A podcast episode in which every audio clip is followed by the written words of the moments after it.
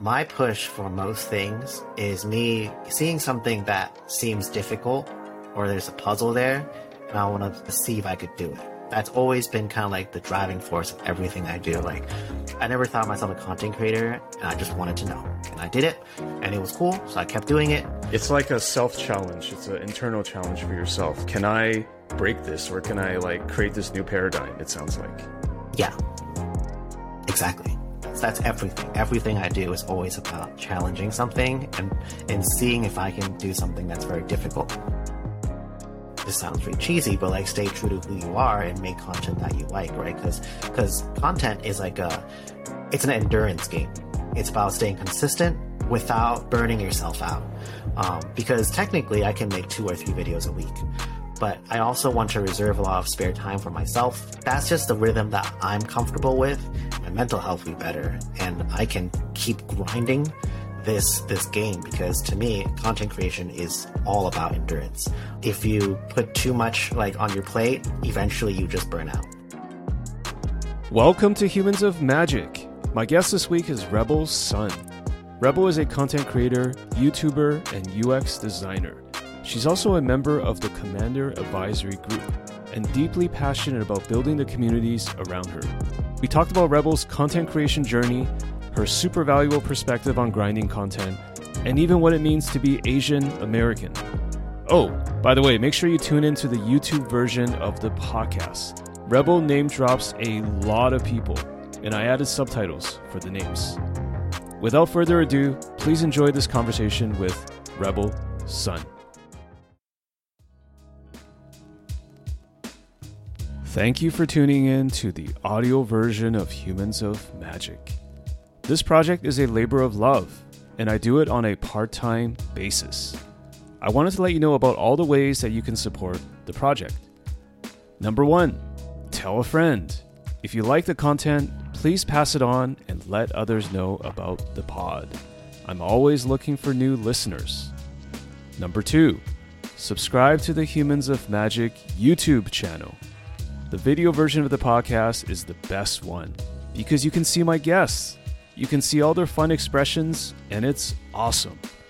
Go to humansofmagic.com and find all my social links there, including YouTube.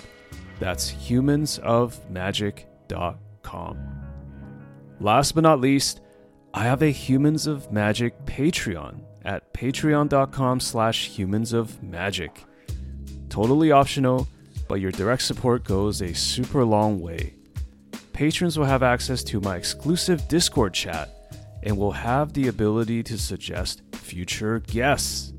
If you like the sound of that, head on over to patreon.com slash humans of magic. Once again, thank you for being a fan and thanks for listening. Let's get to this week's episode.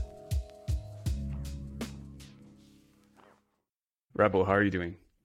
I'm doing great. How are you? I'm good. I'm good what have you been up to recently? I guess there's been a lot of stuff happening in the magic world, but also just how are things in general? There's always always stuff happening. Um, everything's been good. I've been playing a lot of Arena. I was just playing Arena like right before this. Um, so I've been playing a lot of Explorer, and I'm really enjoying my uh, blue green Delver deck. Okay, my understanding is that you play Delver. Like, is that is that one of your favorite archetypes in in Magic, or uh or I a similar strategy? I honestly really looked into like I've know of I've, everybody kind of knows what Delver is, but I've seriously started to look into like playing that deck kind of like the last couple months because I started to try more, um, go back. I tried to go back to one v one um, kind of Magic formats again, um, and to learn those skills better and to like practice all that stuff better, I really wanted to find a punishing deck. And I was like, I want to learn Delver. I want to be a good Delver player. So then I, I, I played Arena because Arena, unlike MTGO, lets me play like for free, basically, as long as I have the cards, as much as I want. Um, I think MTGO, you need to like get the ticket or like buy tickets to play in a league and then you get like better opponents. While arena, technically, I guess if you like rank high enough, you will have like better opponents. So yeah, I've been just been playing a lot of Delver decks uh, in in arena. have you been playing historic for for long, or it's? Oh, I'm sorry. It's uh, I'm sorry. What was Explorer. You said Explorer. I, I I get mixed up all the time with the different formats now. There's just a lot of them out there. So Yeah, it's a lot. apologies. No, Yeah. it's okay. Uh, Explorer, by the way, is fake Pioneer. So until they have all the cards on Arena for Pioneer, they have Explorer. Mm, okay. And uh, how how did your session go today? Did you have fun? Did you, did you stream or just play on your own? I play on my own. Um, I'm not much of a streamer actually. I so for this stuff, I'm just like silently practicing in my room, um, just grinding game after game, and I had a really good time actually. This deck turned out to be really cool. I used to have a blue red Delver deck. I tried to force uh, is it Delver and Explorer, and I think I got to Diamond. Um, but it was a it was like a lot of work. Like that deck is not very good. And then I played this one, and so far I'm still in platinum, but I just started playing like a couple days ago again, and this deck just feels a lot better. So so I think this one most likely can go a little further than the other one. So it feels good. Yeah. I, I didn't play the format, but I, I have played expressive iteration quite a lot. Is that is that something that is very tough to do without? It sounds like you were just saying blue red is actually was actually harder in some ways, even though it had the card, right? It's because expressive iteration is banned in Pioneer and Explorer. explains too. it. Yeah, so you don't have it. you actually don't have expressive iteration. Yeah, Yeah. you have to play. Uh. I forgot what it's called. There's a there's a red spell that is like a fake expressive expressive iteration where you exile two cards and onto your next turn you can play them. Oh yeah, yeah. I It's a tried sorcery? playing that in modern at one point just to see if it could be expressive number five and number six. It did not have the same effect. no, expressive iteration feels so good. I haven't played with expressive expressive iteration till this year. I started playing modern. I have a money pile deck, and mm-hmm. the first time I resolved expressive iteration, I was like, oh, Magic can play like this, exile Bauble, like or exile land, play Bauble, or like whatever. Like it's just so good. That card's so good. Feels very It's crazy. It's crazy too because uh, I know you've been playing Magic for a while. I, I'm sure, and I, I've been playing Magic for a while, and it just seems like whenever cards first come out, people always misevaluate them. I still remember when EI was was out, and even being assessed for Eternal formats like Legacy and Modern, people were like, "I'm not really sure about this card." You know, like, is it really good enough? And then at some point, it just becomes like everyone plays it as a four of and that whole leap into from like I don't know about this card whatsoever into this is a guaranteed four of it that I, that always strikes me as very fascinating because I always feel like there's a bit of groupthink into that as well. It's almost like you make it a reality. It's like if enough people believe the thing, then it becomes real. You know what I mean? Yeah, so actually, there's there's I could talk about this for a really long time. So I'm I'm not going to take Oh, too much of do. an interview about this. Okay, that's fine. So so stuff like express uh, expressive iteration, um, like I think everybody like the meme is like no nobody in Magic really knows how to like read card like you know uh, assess cards when it comes out, right? Um, and cards like expressive expressive iteration or like a lot of other Magic cards, you don't see the effect or like feel the effect until you actually pick up the card and play it, right? Um, and I think expressive iteration and a lot of other cards are like that. And and a big concern of mine, uh, especially especially with this year's like product cadence, maybe even last year, is that there's so much product coming out that there's a lot of cards that we're just not able to like assess properly for for commander or competitive commander and something I talk about a little bit with uh, I don't know if you know I don't know if you know who Charles Swang is. Charles Swang uh, mono white guy. Uh, Ivaldi, mono white guy. Vivaldi yes. Yeah. So so Charles uh, brought up that there's all these cards he likes to play that people have never seen before and don't really know the value of um, but he plays them you know like perfectly. It, it has a, it's used as a special like tool to do a specific thing and it attacks a meta in a very specific way. And the cards have always been there. That's the thing. It's just no one ever looks at them. And with the, like the i guess the concept of groupthink right? With all these decks in like competitive commander how do we know like if we really tapped into like or how much of the format have we tapped into if there's this kind of like deluge of cards and we don't have any time to look at any of it um and there's like cards right now, like the the Transformer cards, where I'm like reading the card, and I read through that card halfway. I'm like, I don't know what this card does. And there's another book on the backside, right? And and it's I think I think those cards are like expressive iteration, where when you read it, you might not feel the effect until you actually play with the card. I think there's a lot of cards like that that we haven't really explored uh, well enough. So there might be a lot more expressive iterations out there that haven't been banned yet.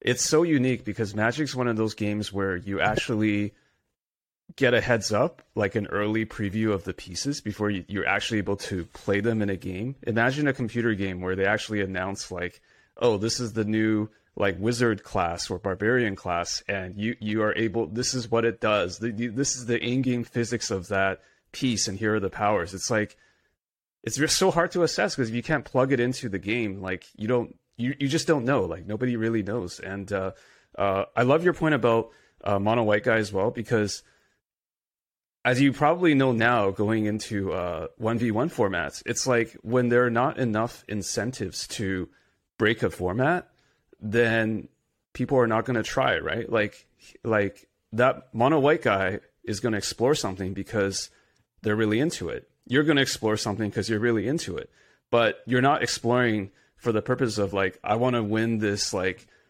50k CEDH tournament, right? Or I I I'm I, I, am just throwing an example out there. Maybe there is a 50k CDH tournament, and people will, will, will then try to. There will be, and people will like in the future, and people will try to break the format.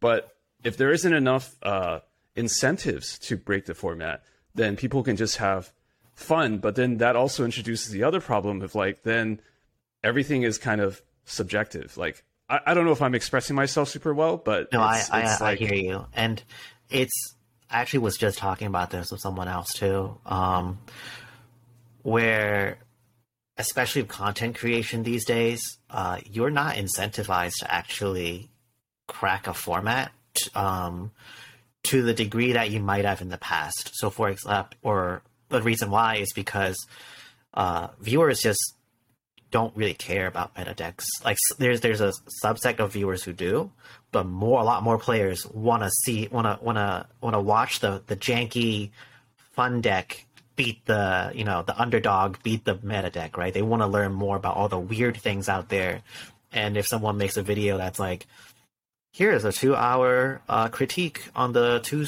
uh, flex slots of blue red delver like the the the audience of that is so much smaller. So as a content creator, you're actually not incentivized to like publish that information publicly. Like you are uh, personally as like a, a, grinder or like a, a very competitive player, you amongst your players are sharing the information and practicing and doing all that stuff. But the actual sharing of that knowledge, you're not incentivized to do that just because like people don't really want to watch it. Mm-hmm. So, yeah, you have to entertain, right? And that's yes. just not very entertaining. And uh, uh, I have this talk with content creators all the time. It's like, of course, you have to build something for yourself, which makes it sustainable. But you also have to care a lot about your audience. And if you're gonna like put out a video like that and it gets five views and nobody cares about it, then you're just not incentivized in whatsoever to to do that. Like your patrons don't want it your YouTube subscribers don't want it. Like, who wants it? Like, it's probably not even video format, right? It's probably like more like just a tweet or an article or something. It's like, because that's what uh-huh. grinders will consume. I, I don't know any grinder that honestly like watches, will watch like a one or two hour video essay on, on Magic. It just doesn't really happen. Maybe there's exceptions, but uh, it just doesn't seem like it to me. So I think you would have to be like the the subject has to be really good and you are like you have to be like a pv as well. Like you have to have someone like people are just coming into the door because of your your name or your background or something right? Mm-hmm. yeah. Um, but i do want to ask you rebel like how did you decide to get into 1v1 so uh, before i played commander i used to play a lot of modern. Um, that was like kind of my jam. I played a lot of modern. And then uh, i had a competitive gaming problem. Uh, like I have really bad anger issues. I still do. It's better now. It's a lot better now. But back in the day, uh, I used to be really, really bad. Um, and it's didn't really bleed into modern as much, but I, what I tried to do was to like kind of solve that problem was play less competitive games, um, which is why I moved over to Commander. So then I don't like I won't be incentivized to like kind of care about the game the same way a competitive game would, and I just played a lot more single player games, all that stuff. Right, I just stopped playing uh, online like competitive gaming um, or like local competitive gaming just to like get that out of my, my life or whatever uh, so i played commander but then eventually some people like within my meta got like brought a lot stronger decks and we can probably talk about that later Okay, and so the and arm, arms eventually started. Yeah. yeah and then and I eventually got back to, to playing competitive uh, New York sounds um, competitive commander and then now that I'm playing Command Commander a lot, and I've done a lot of events and stuff like that, um, I'm trying to like solve the same problem with like my competitive gaming issues by like trying to just be a better Magic player first of all, and also in that process like be a better competitor, which is why I'm playing one v one again. So it's kind of like a, a full circle. Yeah, deal. exactly. When you first started playing Commander, was it hard to turn off the competitive or salty aspects of your yourself? Uh, so n- actually, not really. Like when I first played Commander, um, the first time I ever played Commander, I bought uh the Kaalia Precon, and back then, like there weren't nearly as many Commander players at all. And the only other person at my college who played Magic had a 60 card deck that he, he built back when he played Worldwake. And I have this uh, 100 card precon. So I played it straight as a singleton deck with no special rules, just 20 life, and we played, and I still beat him. It was very funny. Um, but uh, uh, that was the first time I ever played Commander. It was it was just playing it as like a straight up deck, and then uh, eventually I went to an LGS in New York called uh, uh, it's not 20 sided, it is Uncommons. Um, this for like I don't know all you New Yorkers, they might be like yeah Uncommons. Um, Uncommons had this has this back room where they would host Commander Night, and I dragged one of my friends out to to like play it because uh, he's like a really big Magic brewer, not really much of a player. He just likes brewing. I'm like, oh, you have to play Commander. It's like the brewer's dream. You get to like build a hundred cards, and it's like all singleton. You'll love it.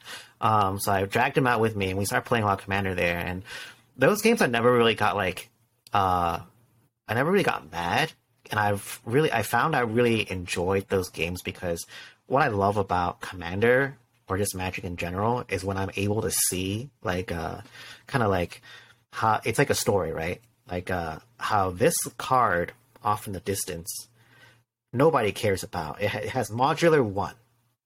Who cares what it does, right? 20 turns later, this big dragon is attacking and somehow he needs one more power. And then this guy kills the modular one thing and puts a plus one plus one counter. And then like you know that that that amazing story is created out of these cards that have like no uh no like direct influ- or like relationship. It just happened to be that way right? And it's like kind of storytelling but also sometimes you're able to see like oh if i have modular and then if i have hardened scales and this thing dies this thing gets two plus one plus one counters. Like you're able to see those synergies and the mechanics of the game. So like those things, I just really love just sitting there like watching, like like thinking to myself, like, oh god, if that person does that and that that thing does that, like, oh, all this fun stuff happens. So um, I never really got mad at all, like playing that playing just Commander. Um, it's only when I started playing competitive Commander, like came back. Old habits or mindsets die hard, I, I should say. yeah. Yeah. What is it about that intricacy of magic and the modular one thing fitting together with the dragon or like figuring out these ways to realize board states? Like, it's almost like the way you describe it, magic's almost like a, it's a story, but it's also a puzzle. It's also Yes. something that is very intricate, like a puzzle box, and you're constantly trying to figure out like there's a new knob here that can turn on this thing over here, which might even be like like the third player or so, like it's there's mm-hmm. almost infinite combinations of things. Like I, I'm curious what is there something in your past or background that makes you particularly attracted to it? Like, for example, were you like really into puzzles? Were you just into games in general, So, or what was it? My uh, when I was like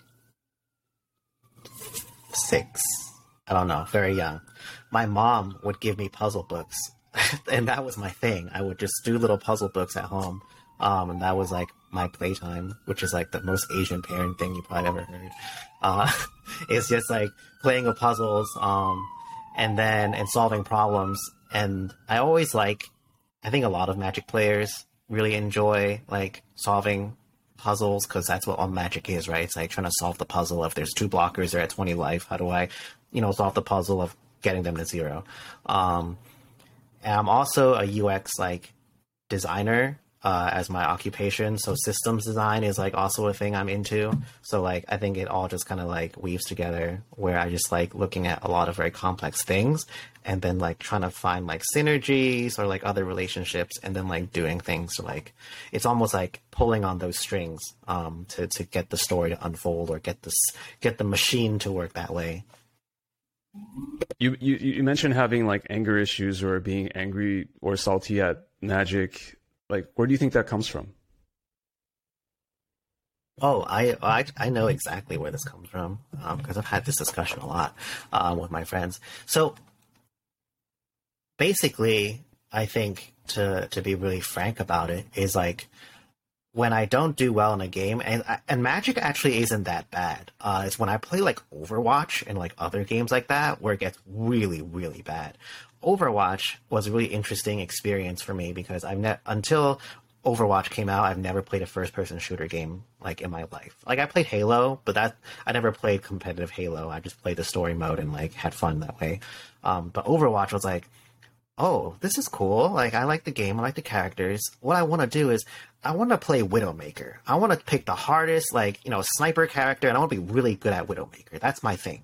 So then what I did was I locked myself into my room for like a whole weekend and just practiced Widowmaker. I looked at some guides and like just did the did the rounds and like practiced flicking and like the, all the other stuff. Um, and I got really really good at Widowmaker. Um, people like back then would be like, "Oh, this person's aimbotting or whatever." I'm like, "No, I'm just I just practiced a lot." Um, but then when I would play my friends and and my team might not like be doing very well, I will get really upset because uh, it's not necessarily my friends, but in my mind, it's uh, a reflection of me. Like my performance as a reflection of me, and and if I'm not doing well, if I lose a game, I think I I imagine my opponents is looking down on me, so it makes me very upset. Um, sometimes now Magic is is somewhat similar. I think it's the same thing, but it has the added like uh, layer of Overwatch, I think the decision making is more real time, so it's more uh, acceptable, I guess, to make the wrong decision because it's split second, right? Like, you know, you miss and you're and you're done. You don't crouch and you get headshot or whatever. And Magic, you have a lot more time, not like too much, but you do have a lot more time. And and and I think the mistakes are so much more punishing because you had all sort of all the time in the world to make the right decision and you made the wrong one and that one's gonna live with you forever so Is it also true? Is it also true in Overwatch? Like a lot of first-person shooters, is, there's effectively no variance. It's more like chess in that it's completely skill-based, right? Or I could be wrong here. I mean, I think I think there might. I mean, I don't. I, I didn't play Overwatch like that competitively to be able to say like confidently that there's no variance. But I think, yeah, I think it's a lot, definitely a lot more skill based. Um, and there's less variance, but there's probably still some variance of like depending on which character you have, like Junkrats, like little grenades. You know, like they randomly bounce around. So sometimes it just happens that the bounce right on your face or whatever, and you die. Right. Um, Widowmaker, on the other hand, there is is all skill. All skill. Yeah, all skill. If I miss that shot, it's on me. What made you even get into Overwatch, being your first shooter game that you Just like played seriously? It just, I think it, it was fun. I remember playing like uh, just with my friends. The characters are cute, um, and it's just like the animation style is nice. Like it just visually looked nice, and the Blizzard games was built nice as well, and it was just fun. So I just wanted to like be really good at this game. So you did feel like your performance as the character is kind of like a, a reflection of you, or or or to put it another way, like if you didn't do well, then that would be some sort of if you did well, it would be some sort of validation. If you didn't do well, it would be something against that. Is that fair? Hundred percent. Yeah. Okay. Definitely. But Magic has that issue too, right? Because like mm-hmm. you don't say I this person like this commander beat me or this card beat me. You say this person beat me. So it's it's uh it but but you're saying it's kind of it's it's degrees, right? So it's it's better in some respects or I think it's the same. I've just learned how to process it better now. I, there, I think as now, especially with the added layer of content creation and other things like that, there's there's other pressures um, and things like that while I'm playing this game, and and uh, I've worked very hard to try to like learn how to control that aspect of it. Okay.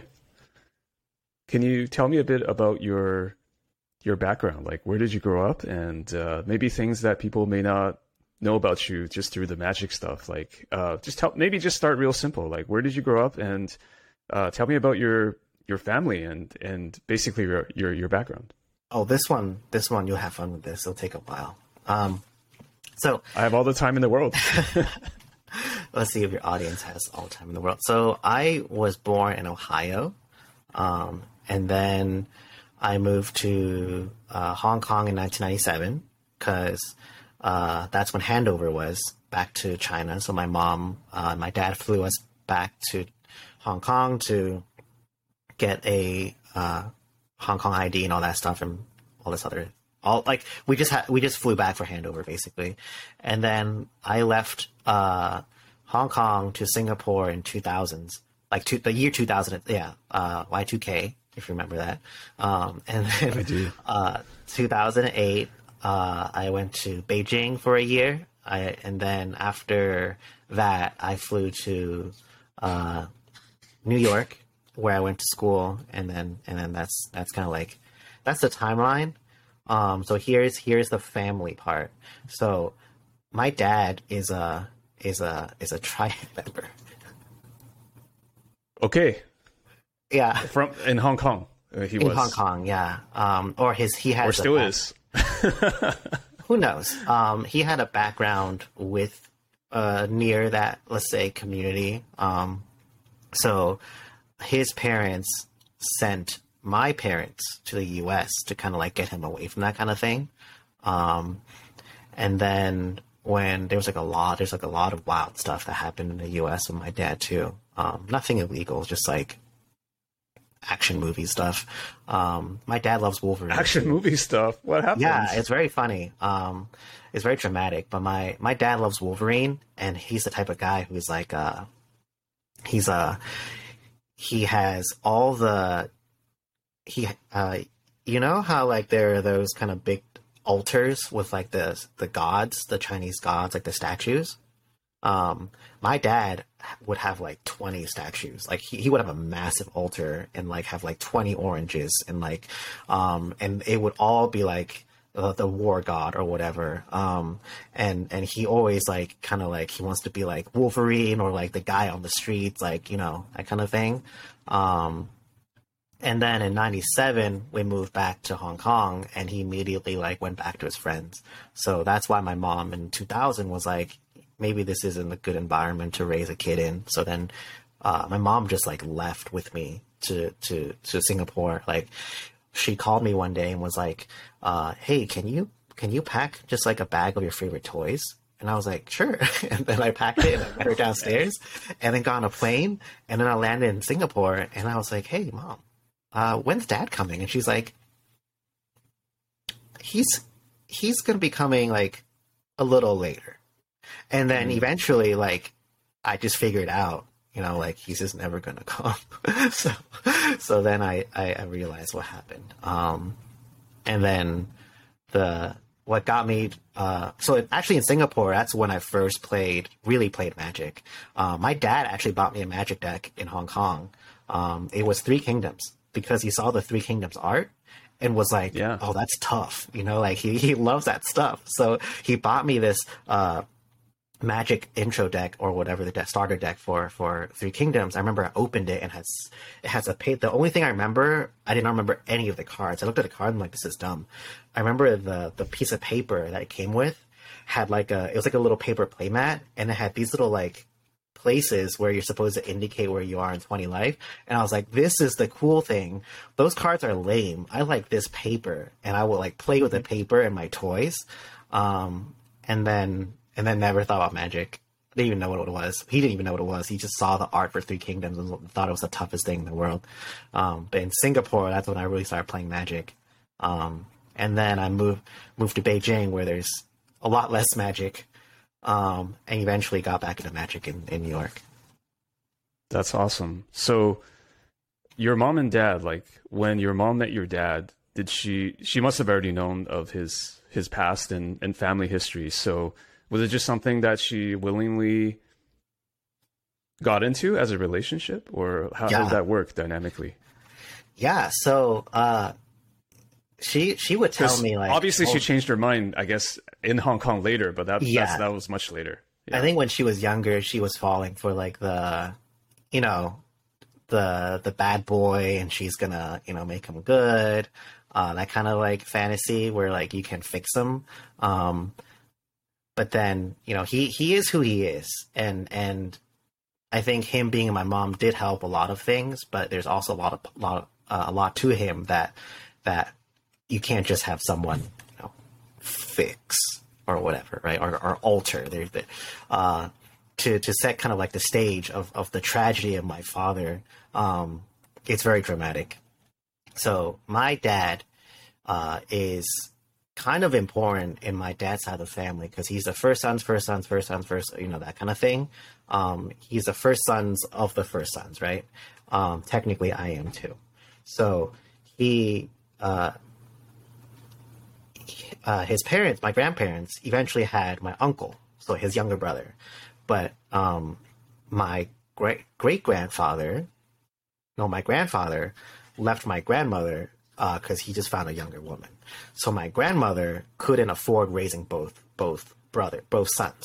So what she did was she gave my my dad to my great grandparents to raise, while she raised uh, my uncle. So that whole experience just kind of like I think made it very difficult for him to grow up as a child. You know, like thinking your parents don't want you. And oh, 200 percent right? So so it like it kind of all makes sense. That, um, that that impacts shapes you as a person forever. Yeah. Yes. so uh, forever, like into the next life, if there is such a thing. Like yeah. yes. So so my dad, so my mom, you know, know of course knows all this background. So she's like, you know, he he is actually just misunderstood. And the thing about my dad is that's really interesting, um, is when my dad has an aura. He's like a he's like this massive Chinese guy with ta- dragon and tiger tattoos. If you imagine what a gangster looks like, that's him. Okay, um, mm-hmm. he's this massive, tall Chinese guy, and I don't know if you've ever been to Hong Kong, um, but Hong Kong have, is yes. usually packed. Like the streets are packed, right? If you go to Mongkok, all packed. When I used to travel with my dad, the people in front of him would part ways for him. Like they don't even know yeah. what he looks like. They can feel his energy because it's he's the aura, that, right? As you said. yeah, said. like yeah, it, it, sounds weird, I guess, for people who don't might not believe in it or like don't haven't experienced it. But some people just have an innate like presence that even if you don't look at them, you know that this person, you know, I guess is of significance or something like that, right? Or imposing in a way. So my dad you know, some a lot of times is this very like imposing, towering, like you know, terrifying man, but then he's also like the most respectful, like I guess I don't know how to explain it. Like uh, he's like a traditional Chinese guy where he's like calls everyone um, by like titles and stuff like that, um, and just treats everyone really well. But he he he switches. Like he will sometimes then be like the worst guy ever. So mm-hmm. I think you know that's always been his kind of like duality and my mom you know knows all of this so she tries to like keep him on one side and not the other. Um and she would tell me these like really cute stories where like uh when they were dating he would wait for her outside every single day uh, at school and he would have this french bulldog with him. So so he would just wait there looking like you know really fancy, op- like button shirt, but like kind of open with like a French bulldog and a nice car behind him. And then as she's leaving school every day, you know everyone knows that's Joe. You don't mess with Joe, and jo- like this is and she's Joe's girlfriend, so you don't mess with her either. Um, yeah, there's a kind of I can imagine there's a kind of old schoolness or like traditional Uh-huh. aspect to your dad that is also very attractive because I think the the complexity or the of just human beings in general is that we we're all like have different aspects of ourselves. And so like there's one side of him that can be menacing but there's also another side that can be really uh I assume it's like if you're in his circle then you're in the circle. Then you get loyalty. Then you have like reciprocation or like there's there's a lot of good that comes with it as well. So i, I it sound that's what it sounds like to me and maybe i'm projecting but i i know in asian society there are like or not it's just in society people are complicated right so Yeah. it's it's you can't just say this person is x because obviously we're all like more than just x right x and y and z so yeah, he is definitely like kind of the the best and worst friend to have because he's always got your back, you know that kind of thing. But also sometimes like you'll never know, you know, which side of him you're getting. So Yeah. I think that also I've so the thing with like my dad is I've never really seen that part as like his child. So like I know of it. I've seen him do it to other people, but it I never was raised in a situation where he would like, you know, hit me or whatever or like yell at me. He was never that guy. Um he actually kind of caught if you can tell with all the stuff in my background, I have a lot of stuff. Um it's because he used to buy me basically a toy a day. Like m- maybe a toy every couple days, but it was it was a lot. It was too much. Um, and my and my mom, she told me actually she doesn't know if I ever realized like if I ever actually appreciate those things. I think he liked it more than I did. Um, but he like that's the kind of guy he is. He just like took really.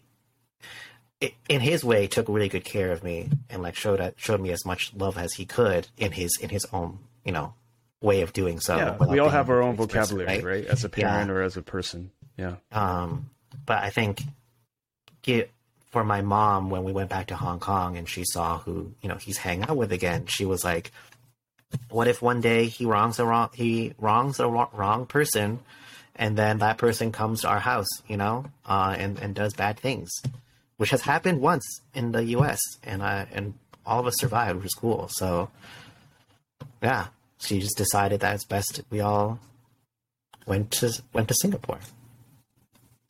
tell me about your mom. What was she like? Or what is she like? My mom um she is the most capable uh cool okay actually okay how do i describe this? So she used to be um the the manager of uh a news network in all of asia um for for for that for that company like she wasn't like very high up there, but it's like a Western company, so it's not like you know she owns the whole thing. But for Asia, all of Asia, she would run all of it. Um, so very intelligent, very capable, um, but also very chill, like kind of funny, I guess. Um, I guess she's kind of funny, but like I remember uh, when I was in high school, I asked my mom, "Hey, mom, if I came home and you caught me, like if you caught me doing drugs at home, what would you do?" I just wanted to stir the pot, you know. And my mom went, my mom goes, Well, what kind? I'm like, What do you mean, what kind? She goes, Are you talking about weed? Or are you talking about like crack? Like, it's different. I'm like, What do you mean it's different? She's like, Everyone does weed. But like crack, you don't want you don't want to do you don't want to do crack. That she'll fuck you up. uh, so so so my mom was definitely like, uh, you know, very chill. Um, very progressive in that way. She never, she also was never really the type to like, uh, really push me on my studies too much. Um, even though she gave me a lot of puzzles in the past, um, she just kind of let me do what I want to do. Um, like she always knew I was gonna. I so I I went to school for graphic design, also in high school I did art, a lot of art. So she always knew I was gonna be like an artist in in some sort of creative person because I used to draw all the time as a child too. So she's like, that's that's rebel. Rebel's never you know never to be a doctor. She tried she tried when i was like i uh, i was four i think. My mom has a uh, has was born with a heart murmur. So she she went, son, you know your mother has a heart condition, and you could save her if you became a doctor, right? and I was like, and I was like, no, I don't All like. right, let me make this my life's journey. Yeah. So I'm not gonna be a doctor. Someone else can do it. and and she knew she knew it was never gonna work. Um, but yeah, she she's very chill, um, very confident, very capable. Uh, I don't know how else to describe her. She's also oh, very stubborn too, super stubborn. Um, so like so stubborn to the point where I used to live with my step I had a stepdad. Um, they were together for like the entire time I was in Singapore and a little bit more. And they were they were both so stubborn that at the end of their relationship they live in the same house together but didn't speak to each other for a whole year. A whole year, literally Whole for year. a whole year. Literally literally a whole year don't talk like not a single word to each other. And and they eventually I can't even speak to someone for. I can't even not speak to someone for more than a day. Like, Like, that's would- that's just my. yeah, I can't you- imagine. You, would think that eventually you just you would just be like, all right, this is a waste of time. You know, like you tell them like this is a waste of time, get out of my house, right? Like no, no, they. My mom is Yeah. so stubborn; she will, you know, be like that. So, so. I guess like take that as you will. Like you know, I guess stubbornness also helps her, you know, get the things she wants, or like she has a way and she'll make sure that way is is is like executed. So it might be a, a good kind of like leadership skill. I don't know quality. Mm-hmm. I think there's also something that like I I hate to generalize, but maybe Western folks don't really know as much, which is like the concept of face, right? It's like you know Oh, yeah. being proud and representing yourself in a certain way. Uh, I think your mom may also decided to not kick the person out of the house because of face, because of like wanting to uphold certain certain standards for herself and for her her family, right? And how others perceive the family. So uh, maybe tell me a bit about how like the concept of face has impacted you as well. Like just kind of maybe like what aspects of it you, have you observed from your parents on on both sides? So, face is a really interesting subject because I haven't thought about face, the concept of face, in a really long time. But but now that you bring it up, I'm waiting I, for your face and magic essay. I'm just kidding. um, I haven't I- thought about this for, for a decade, honestly, before you, you talked about your, your family. Right? So I'm sorry for bringing this up. Yeah. No, it's okay. It's interesting. I think uh, face does materialize itself now that I'm, I'm having my thoughts and like connecting with all the other things. Um, so I, I do think sometimes I do think about face internally when when um, I'm thinking about or I'm observing other like I guess uh, Chinese people like that I know of because it's very it's also a really interesting experience being like uh, Asian American because there's so many different gradations of Asian American, right? Like Sinestra and I are totally different Asian Americans. He's born and raised in in Boston. Uh, yeah, he's born and raised in Boston. Yeah, and then and then he went to L.A. and I think he's back to Boston now. No, he's in Virginia. I'm just doxing where he lives now. It's fine.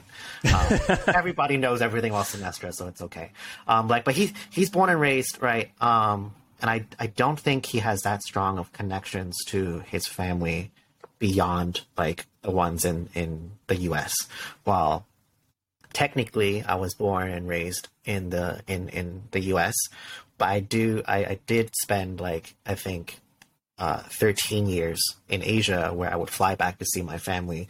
You know, every, every basically every holiday, every break. You know, like I would go back four or five times a year from Singapore. I also lived in Hong Kong for three years. So, so then me coming to the U.S. Even though I'm technically Asian American, my the way I experience like the the my, my Asian American experience is totally different. Where we were actually talking about uh, Killian. You know Killian from Strixhaven.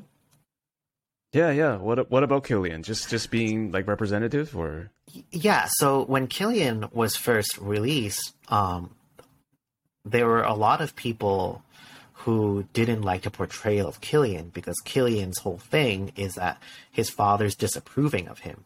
Um, like Ah, I, me- I remember that. yeah, and like so so I was talking with Sinestra about this because Sinestra was also very like uh, passionate about this as well. He he really liked Killian. You know, for for he was Killian's pretty big time, I think, in Magic because there aren't that many like in in Western media until like very recently. Asian men, you have almost no representation, or, or like there there isn't that many aside from like you know Bruce Lee, Jackie Chan, you know, like the martial artist. Um, and usually they, they never let the martial, the Asian martial artist be like the guy, right? It's always kind of like the, the guy who helps, you know, the main character, or he's kind of funny and wacky. the sidekick, basically like the, the, the, the tonto Rush hour, whoever, you know? Right? Yeah. Um, you could argue that he wasn't a sidekick. He was, but, but you kind of get the idea. They're never really in the center, right? Um, Mm-hmm. and in Magic, finally you have Killian who sort of is in the center. Like you don't have uh, a character like that looks like Killian in Magic for like a long time. Um, we had Kamigawa, of, of course, but like I think there's something about Killian that that a lot of Asian Americans saw and was like, fucking finally, you know, like me in Magic. But then, It's about time. but then, yeah, but then you realize, God damn it, he has the same trope that every Asian, like, you know, uh, character has the disapproving parents. And they have to work hard and, and like, you know, study really hard, but they're never able to connect with the parents. And, and Sinestra was very disappointed over it, while I was like, what's wrong with it? I don't get it. And then he had to explain to me, like, this was my experience growing up in, in the States here with my parents, and it's very similar to what I have. And I don't, I want to, I want to see, you know, like, I, I don't know if it's exactly his perspective, but like, he wants to see something different, right? He doesn't want to see exactly his own experience replicated, you know, in this, in this but what's game. wrong with a trope if it's relatable? That's the question. So I think that's two sides of the coin, right? Like I think some people might find it relatable. Some people might be so, you know, uh, have have such a strong experience from it at in this Mm-hmm. escape for like this hobby for them. They don't want to see that again, right? They don't. They they want to see something else. They want to see maybe Like, not in my hobby or not in my fantasy world. yeah, maybe they want to see a Killian, you know, who actually has his parents who love him and he does well, right? Like, you know, you know what I mean? Like, if you if you experience that at home, you might not want to see it again in in a game. But for me, like my my background was completely different, and I guess like, uh, I think just our experiences are totally different. So so I guess to bring it back to the whole face thing, the only times I ever think of face is when I kind of think about these kind of subjects. Is like sometimes I find I also think a lot about like what is Asian American identity, because my my Asian identity is is very different from I think a lot of other Asian American identity. Where like uh, this sounds really dumb. I really love boba, but I think like sometimes I see people who like really like love boba and kind of make it their identity, and in my mind, I think like you have like all this history and all this culture. Like you come from like this like this rich kind of culture and why are you making this dumb drink your you know your your your identity right Like the symbol of the culture in a way, right? yeah and and the thing is my lack the the lack context i'm lacking is that you are born in another country right you don't have that connection like all that other stuff back Sure, there the- the doesn't mean anything to you yeah, Yeah. you're you're you're raised here and you're an American. This is the bo- like boba tea is your culture. Like it literally is because you you let's say you never go back or you go back once or twice a year. What what does that matter to you, right? While I'm di- like, you know, I went back there, I visit there a lot, so my connection there is a lot different than someone else over there. So so when I think about face, it's like, you know, like the the there's a there's an element of like to me i feel like is a little bit of losing face when when you're not like so uh representative of this like culture but at the same time i don't think it's very fair because you don't even know like that's not that's not really your culture someone can tell you that you you come from a a, a culture of warriors or whatever but you've you've never experienced it why does it matter to you you're you're born and raised in texas you know This is so relatable right now. Um, I hate to make the interviews a, about myself, but I, I'll just tell you real quick because you you may not know. Like, I was born in Taiwan. Uh, our family immigrated to Canada. I grew up uh, maybe similar in terms of my parents didn't actually push us, my brother and I, to do super well academically. So the whole trope of the like overbearing tiger parent just never applied to me, even though I saw that with people, friends around me, right? Um, they, my parents never even forced us to, uh, to go to Chinese school or like do like extra tutoring for math class. They always just told us, "You're just good enough. You're good enough. Just keep doing what you're doing." Uh, they would limit our video games to be like you can only play on weekends, but we would just like cram the shit out of like video games on the weekends, so it was totally fine. And sometimes we would just like play sneakily during weekdays as long as they were not they didn't see us, whatever, right? Uh, uh, as kids, you learn how to break the rules. Um, but I also feel a bit of that too. It's like, okay, I'm I'm from Taiwan. I grew up in Canada. Now I live in mainland China. So I know for sure there is no like uniform Asian experience. In fact, I I have this weird thing now where it's like I'm almost like the token guy that people, my friends that are in North America, will be like, "Hey, did you hear this thing about like Xi Jinping in China? Like, what do you think about this? What do you think about crypto in China?" I'm like, I'm supposed to be the spokesperson for Yeah. like mainland China, even though I'm not from here. And then it's like also this weird stuff where it's like, you know, you live in China and then no one can, because I look like this, no one can ever accept that you are just Canadian inside. And I always have to be like, oh yeah, I'm from Taiwan and my grandparents are from Jiangsu because like they need to know that you're from Asia. So yeah. that that's a whole nother podcast, but it's like I feel that so much. It's like there is no such thing as Asian anymore. It's like, and you're from Hong Kong. Uh, you, you grew up in Ohio. You you spent a lot of time in Hong Kong. You spent a lot of time in Singapore. So, like, sure, you're Chinese, but like the, thing between Hong Kong and Taiwan and China is also like super complicated. And it's like nobody wants to get like a five hour video essay from me on that. So it's like, how do you like break that down to somebody in in like 256 characters or whatever? It's like it's impossible. Like how how like like we're not all the same, but uh, it's like, and let's not even talk about like Southeast Asia and Malaysia and Indonesia. Yeah. It's like, but people don't know that stuff. It's like to the West, it's all just like one homogenous blob because that's how they see themselves. And I'm not saying it's like malicious, but there's like there's just a bias there that it's very difficult to explain, right? I had a, I had a. This is I'm sorry, I rambled way too much. no, Yeah, no, it's sorry. good. We maybe we should have another another session on just uh, Asian American identity because we can go so deep on this. But I, I to Honestly, that could just be a serial podcast. Yeah. so uh, I used a coworker. She's also uh, her parents are from Hong Kong, and back when um, the protests were happening with like the the student uh, movement, um, my mom, born and raised in Hong Kong, was on the the opposite side. Was not on the uh, the student side. She was on the perspective of like, well, you know, Hong, uh, unfortunately, China is the thing that supports Hong Kong now.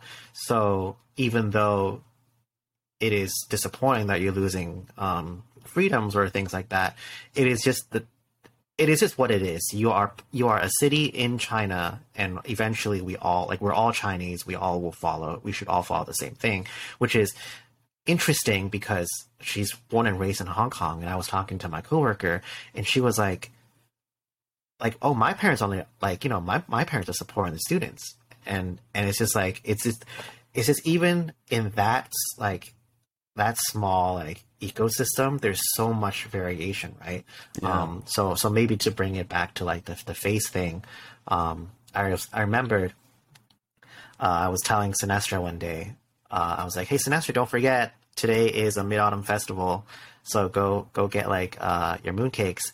And he was like oh i I, don't I forgot. Like I didn't even know. Like that like my my parents don't really celebrate that.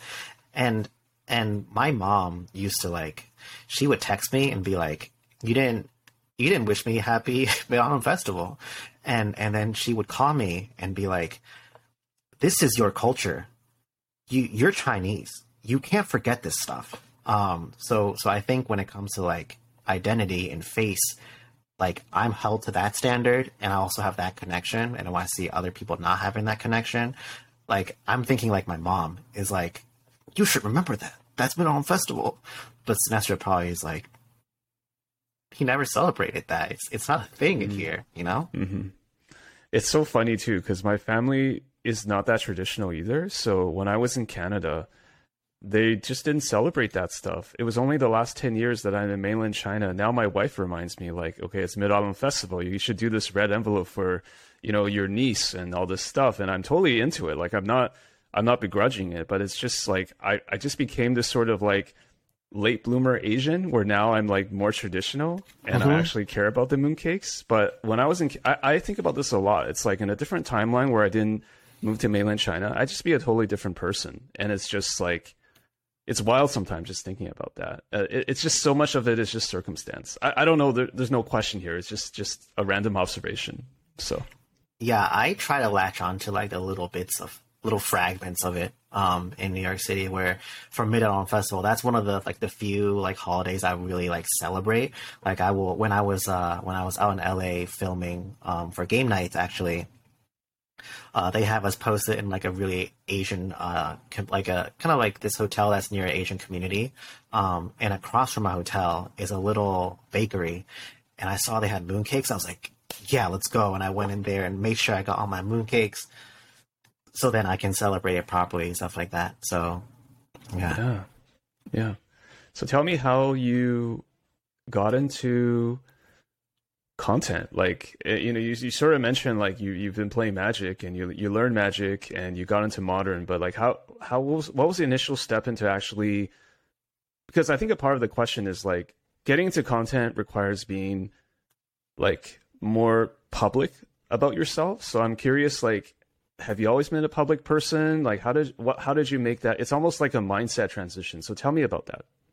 So what's really funny is uh, for content creation, I never considered it. Like, uh, even so, I started the. I think my first endeavor in content was on an Instagram, and some of my like older followers would would know. Um, I don't like using the word followers; it just feels so like icky. But like, yeah, people who me. know me from a long time yeah. ago would remember. Like, I used to be really active on Instagram, and that's because I like taking pictures. I like making things, so I thought like it's kind of fun, you know, like put on Instagram and let people look at it, and and I'm uh, and had all this type of content on there, but I never really thought of myself as a content creator. I was just like, I'm just making things, you know. I I, I do graphic des- like I do some graphic design, and I, I did I can make some videos and I can take pictures. So like you know, let's see what happens. Um, and I always thought to myself that I'll never be a YouTuber. YouTuber, like, so much effort. Like, there's so much time you have to put into it to make this content. You have to edit.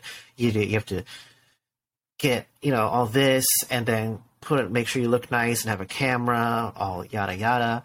Um, and then eventually, uh, on Instagram, I started making these one minute long CDH games. Um, because Instagram has a one minute video limit for how long a video can be.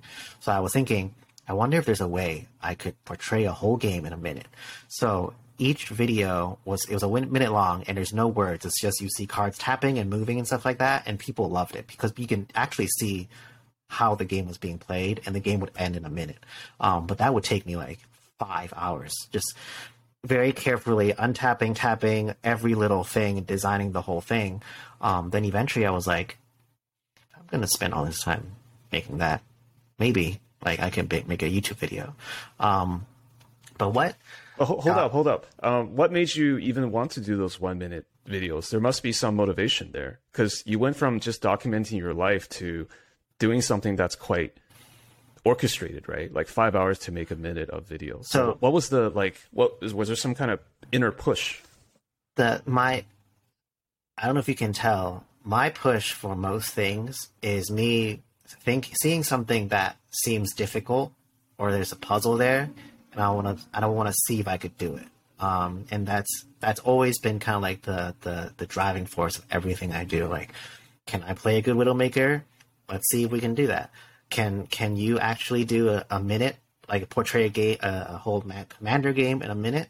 No idea. I never I never really made a, a gameplay video before. I don't really watch that many gameplay videos before, but I have some design skills and I have like my software. So let's see what happens. And and that's kind of it. Like there wasn't it wasn't really thinking about like I mean, there's a at, at that at that time I was also helping my friend Alan with with his Instagram account too. So I'll make I'll, I'll write all these jokes and design all these things. I'll be like, oh, this cool idea, you should do that. But I never thought myself a content creator. And then um, I just I just thought like no one gets to see games on Instagram. Like it's just not a platform for it. And I just wanted to know. And I did it and it was cool. So I kept doing it. And then um, even at that point, it, it wasn't like a switch to like, oh, I'm going to go make content. There was like another thing that eventually pushed me there, but that's kind of the beginnings of. It's like a self challenge. It's an internal challenge for yourself. Like, uh, can I break this or can I like create this new paradigm? It sounds like. Yeah. Exactly. That's that's everything. Everything I do is always about challenging something and and seeing if I can I can do something that's very difficult. so tell me how you go from the the one minute videos and obviously there's a lot of good reactions or feedback to it from the people who watched it, but how do you go deeper into content from that point on? So uh I started playing at that time. I was playing more CDH online because at that at that point it was like during the pandemic when everyone everyone's locked down. So so I was playing this before Spell Table. We were playing on this. I don't remember what the this thing was called. Uh, but like you know online uh, in a Zoom kind of like conference call things we were playing. Um, and I was making a little bit of content because I was like, well, if I'm at that point so connected to the community and like starting to learn the meta better and starting to learn all the stuff better, maybe people will want to like actually want to consume that content, right? So I would I would write like kind of monthly CDH trends, just like very simple slideshows of like this is what I notice is happening and stuff like that. Um, and I kept I kept just thinking about like would people be interested in this? It, it wasn't it's it's weird because I'm making content for people to consume, and and obviously like getting engagement is a good thing. But at that point, I still wasn't thinking of myself as the content creator. It was just more like I have this knowledge and I have this design skill. So let's, let's see what happens, right? Let's just let's just keep making things and, and see what happens. I still didn't really consider. I just kept my, consider myself as an individual and not like a content creator. Um, and the first YouTube video I made was actually I don't I don't remember specifically why I wanted to make a YouTube video, but this was when I was hanging out with Sinestra a lot more, and mm-hmm. um, he made this variation of a of of a very good CDH deck called Blue Farm, which our friend River May Cry, this Finnish guy made. There's a whole epic there. Sinestra made a variation of it called Freeze Thief, and it's very funny because it's like five or six cards different very different deck. Um, it's like a vintage deck. You change two cards and it's like a brew, right? Whole whole different whole different archetype. So he made Freeze Thief, and I just decided like again like like uh, the one minute gameplay thing. I was thinking, you know what this this deck is really good. I want to challenge myself to be a better player. I'm going to try this deck out, and I've never seen a, a a video where the person who made the deck is coaching me in a game. Um, so so this is this is the idea of the content. It's called. It's my very first video. You can still find it. It's two or two and a half hours long.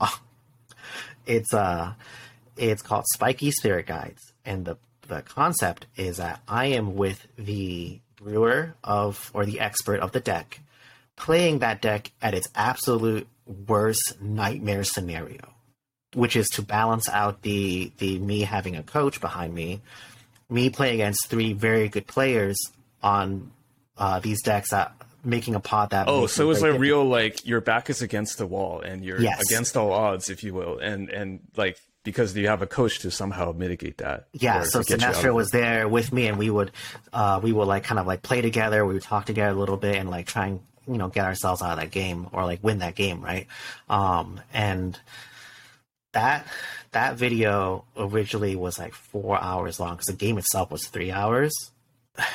And and i edited it down to two and a half and and kind of like the one minute thing it wasn't so much that i wanted to make like a gameplay video it's just i haven't seen something like this before so i want to see what happens. Um because I know at the time at C for for CDH the community is so small. It still is like small, but it's a lot larger now, and the the content consumption is just like very low. Just unless if you're you know play to win, playing a power, or other very established channels like Lab Maniacs, the uh, your ability to like really do well in that space, I think is is very difficult back in the day. So there was no aspiration to be like this is going to jumpstart my my content creation career. It was really just like I have Sinestra. We're kind of funny. Let's play together, learn to show people what this deck is about, and show it at its absolute worst nightmare position with really good players. And afterwards, we talk about together and, and learn and and let me and the audience learn about the deck and learn from that game. Um, and that that that video is actually really special to me because uh, when I made that video and I posted it, uh, all these people jumped into uh, Discord and we had a live watch session together. People sat down for two and a something hours and we watched the whole video together, start to finish, which is just like asking people to watch something for 10 minutes is, is already a lot. They sat through almost a Lord of the Rings movie. and, and, and it was such a good time because we're all sitting there like laughing, like, oh look, here's Braden playing the thing and and whatever. So it was like very, it was like a really good time um, making that video and watching it. Um, but that was the first YouTube video, and I think after how that was received, it wasn't like super well received in terms of metrics, but like in in my community, it was very well received, right? So I was like, all right, what's the what's the next video I can make? Um, and then and then it, it, kept going from there where I started made um, I made all these really weird videos. I don't know if you ever looked at like my earlier work. Like my my videos are generally very weird, but my earliest videos were like super weird. Like for example, um, I did a tournament. Um, my I guess I think my first proper piece of content was my tournament report. So I played in a tournament. I top 16 um, with my my pet deck. Um, and the introduction of that of that video uh, was me going like this. It was uh, uh, wait, wait, wait, what was it? It was it was basically me calling uh, Sheldon and saying, and okay, actually, I'm sorry, I'm sorry, I'm trying to remember what what I did. There's one video. Okay, I remember what this is now. We can cut all that stuff. the this video was Opposition Agent came out, and Opposition Agent basically kind of kills my deck. My deck is Sisay with Jegantha, and it activates Sisay to find a legendary. So with the printing of Opposition Agent, you can imagine, oh no, Sisay is dead.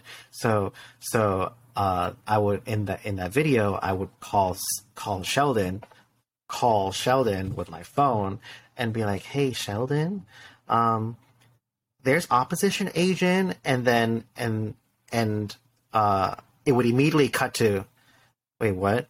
My deck's bad. My deck wasn't that good in the first place. I think that card's legal. And then and then i would like then try to call gavin and stuff like that. So it's like very like weird.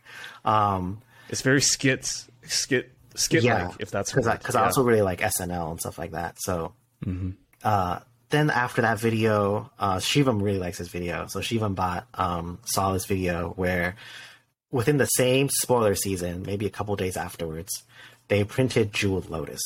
Um, and and Jewel Lotus that, yeah. changes everything because Jewel Lotus, you know, is a free ritual for three and Sisay's three mana, right? So that that even though there's a printing opposition agent, I also get a little faster.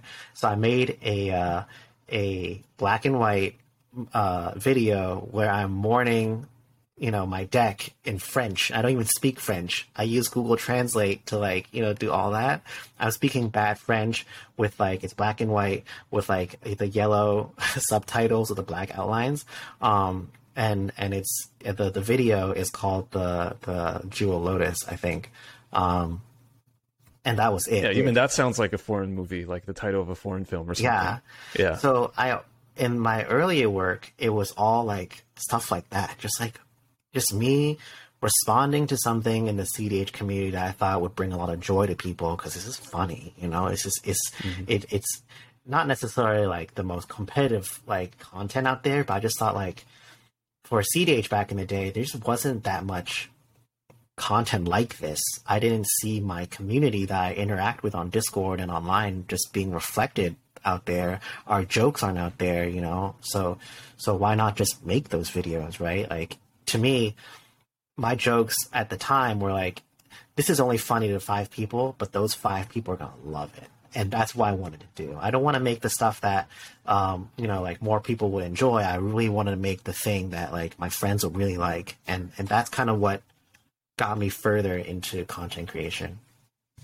because it's uh it's just a space for experimentation right mm-hmm. like you're just um i don't love this term but kind of like just throwing stuff at the wall. And even if it doesn't stick you sort of enjoy throwing it. So it's it's it's fine right? And it entertained uh the five other friends that you have. And uh i think that's what you're supposed to do. I feel like you're describing the purity of content creation which is like in the beginning you don't care. But then that's before all the evil metrics and all the stuff comes into play, and then now you do care because you you have a little bit more.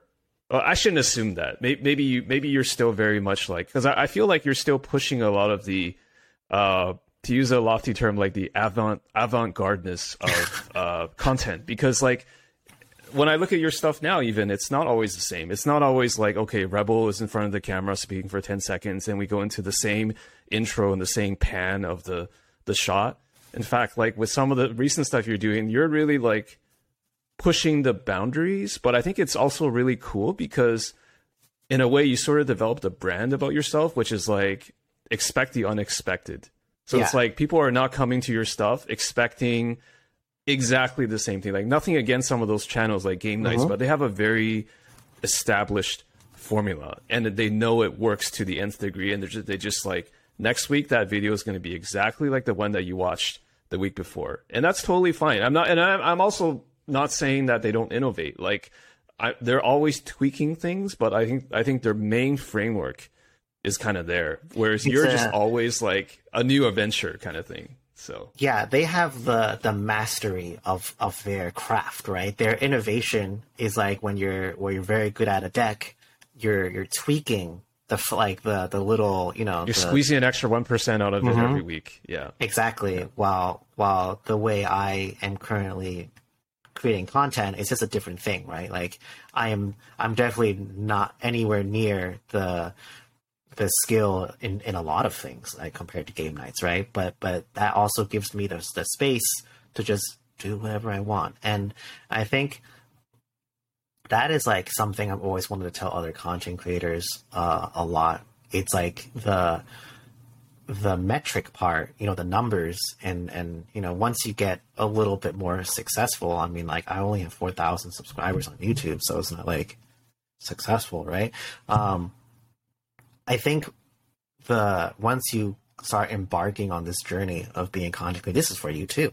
It's like, uh, it's just recognizing like how defeating like it's it's very valid to chase that high of of uh, wanting bigger numbers, right?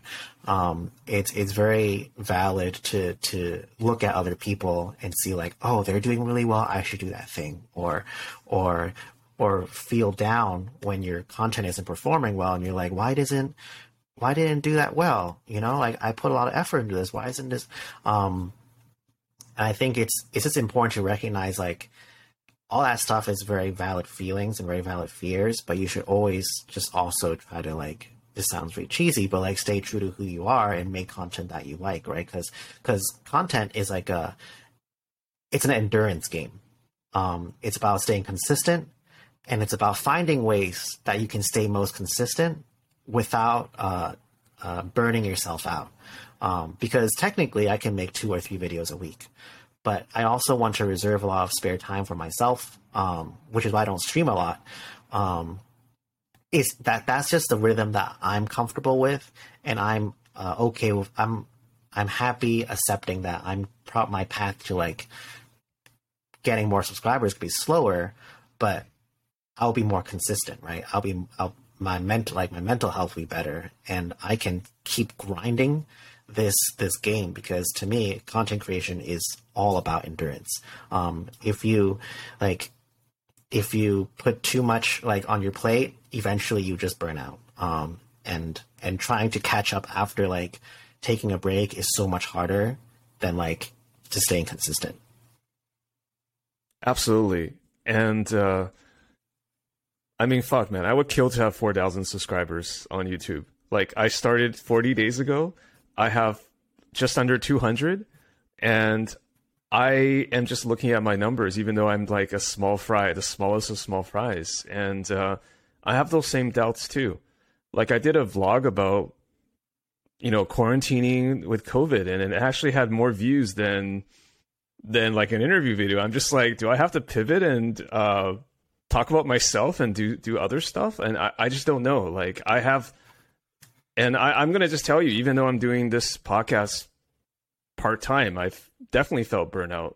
Not not with YouTube specifically, but at certain parts of the the year, it was just like like I think you're touching on something which is really resonating with me, which is like you got to find a way to make it like long term and sustainable because um, when I'm doing this right now, I'm looking at you. We're having this. Uh, I think it's a really nice conversation. I live for this shit, right? But it's all the other stuff like editing and putting it together and like you know doing two shorts a week and like figuring out should I do a third one. I mean, I'm doing this part time. It's not a living, but I love it so much, and it's just that's the. I, That's I have I have problems drawing boundaries because like I'm in the shower. I'm like I want to do this like Yes. other idea. I want to do this feature. Like that's why I had episodes about like Ukrainian magic, and I know we had talked about like uh, EDH in China. Like, can I do like a documentary series on that? Because it's very like on theme, but it's just like where do I find the time and the energy? Like I'm already doing an episode a week, so it's like, and I'm doing YouTube now, which is not like uh, for my standards, not insignificant to have the the video aspect of it. So, like, That's I have so I have so many problems drawing drawing boundaries. Is what I'm saying. and and I think a lot of people like that that is that is a totally natural like occurrence with content creation. Once you're in in the grind, every spare moment is like I could be making I could be making a deck tech right now. I could be making a deck right now. Why am I not recording? If I recorded this and post this next week, maybe it's Yeah. another couple more Or if I'm playing a video game, why am I not streaming it? Right? Yeah. Yes, yes. Like every little mo once you start kind of like turning every like you start making content, everything could be content and it totally can eat up your life. So I think it's so important for you to like just accept like you know what? This is what's right for me. Maybe two shorts is too much. We'll do one and we'll live with it. We'll live with the fact that we might not hit I'm not saying you won't, but like we might not hit a thousand by end of the year, right? That's fine because you still you're still happy with what you're doing, and you're like, you're still comfortable with like you know your life, right? I would imagine you know if you take the the harder route of really really grinding and spend like, like squeezing every moment to try and reach that success once you reach that stepping stone you might not even be ready to hit you know go to 2000 right like or the, the next whatever hurdle is um and i know a lot of people are experiencing that and I have to tell them like you have to at a certain point you have to to kind of like make that call how important is content creation to you? Is this do you really want it to be your job? Because if you do you have to treat it like your job. You have to create boundaries and a set time to be like i stop working right? Content is my work. I'm done filming my video. I'm gonna go play a game. I'm not gonna record that shit. I'm just gonna play for the sake of it and i'm gonna keep recording tomorrow once i get it right? There's it's like it's like a it's like a startup business and and a lot of what i do for my content uh, the strategy I use in it is is also like very it's a lot from a lot of my experience working with startups as like a designer or UX designer or whatever, right? Um, is that as a startup, you're wearing all the hats, right? You're the editor, you're the interviewer, you're the you're all you're the producer, right? You're you're finding the people, coordinating the time, you're doing everything, right?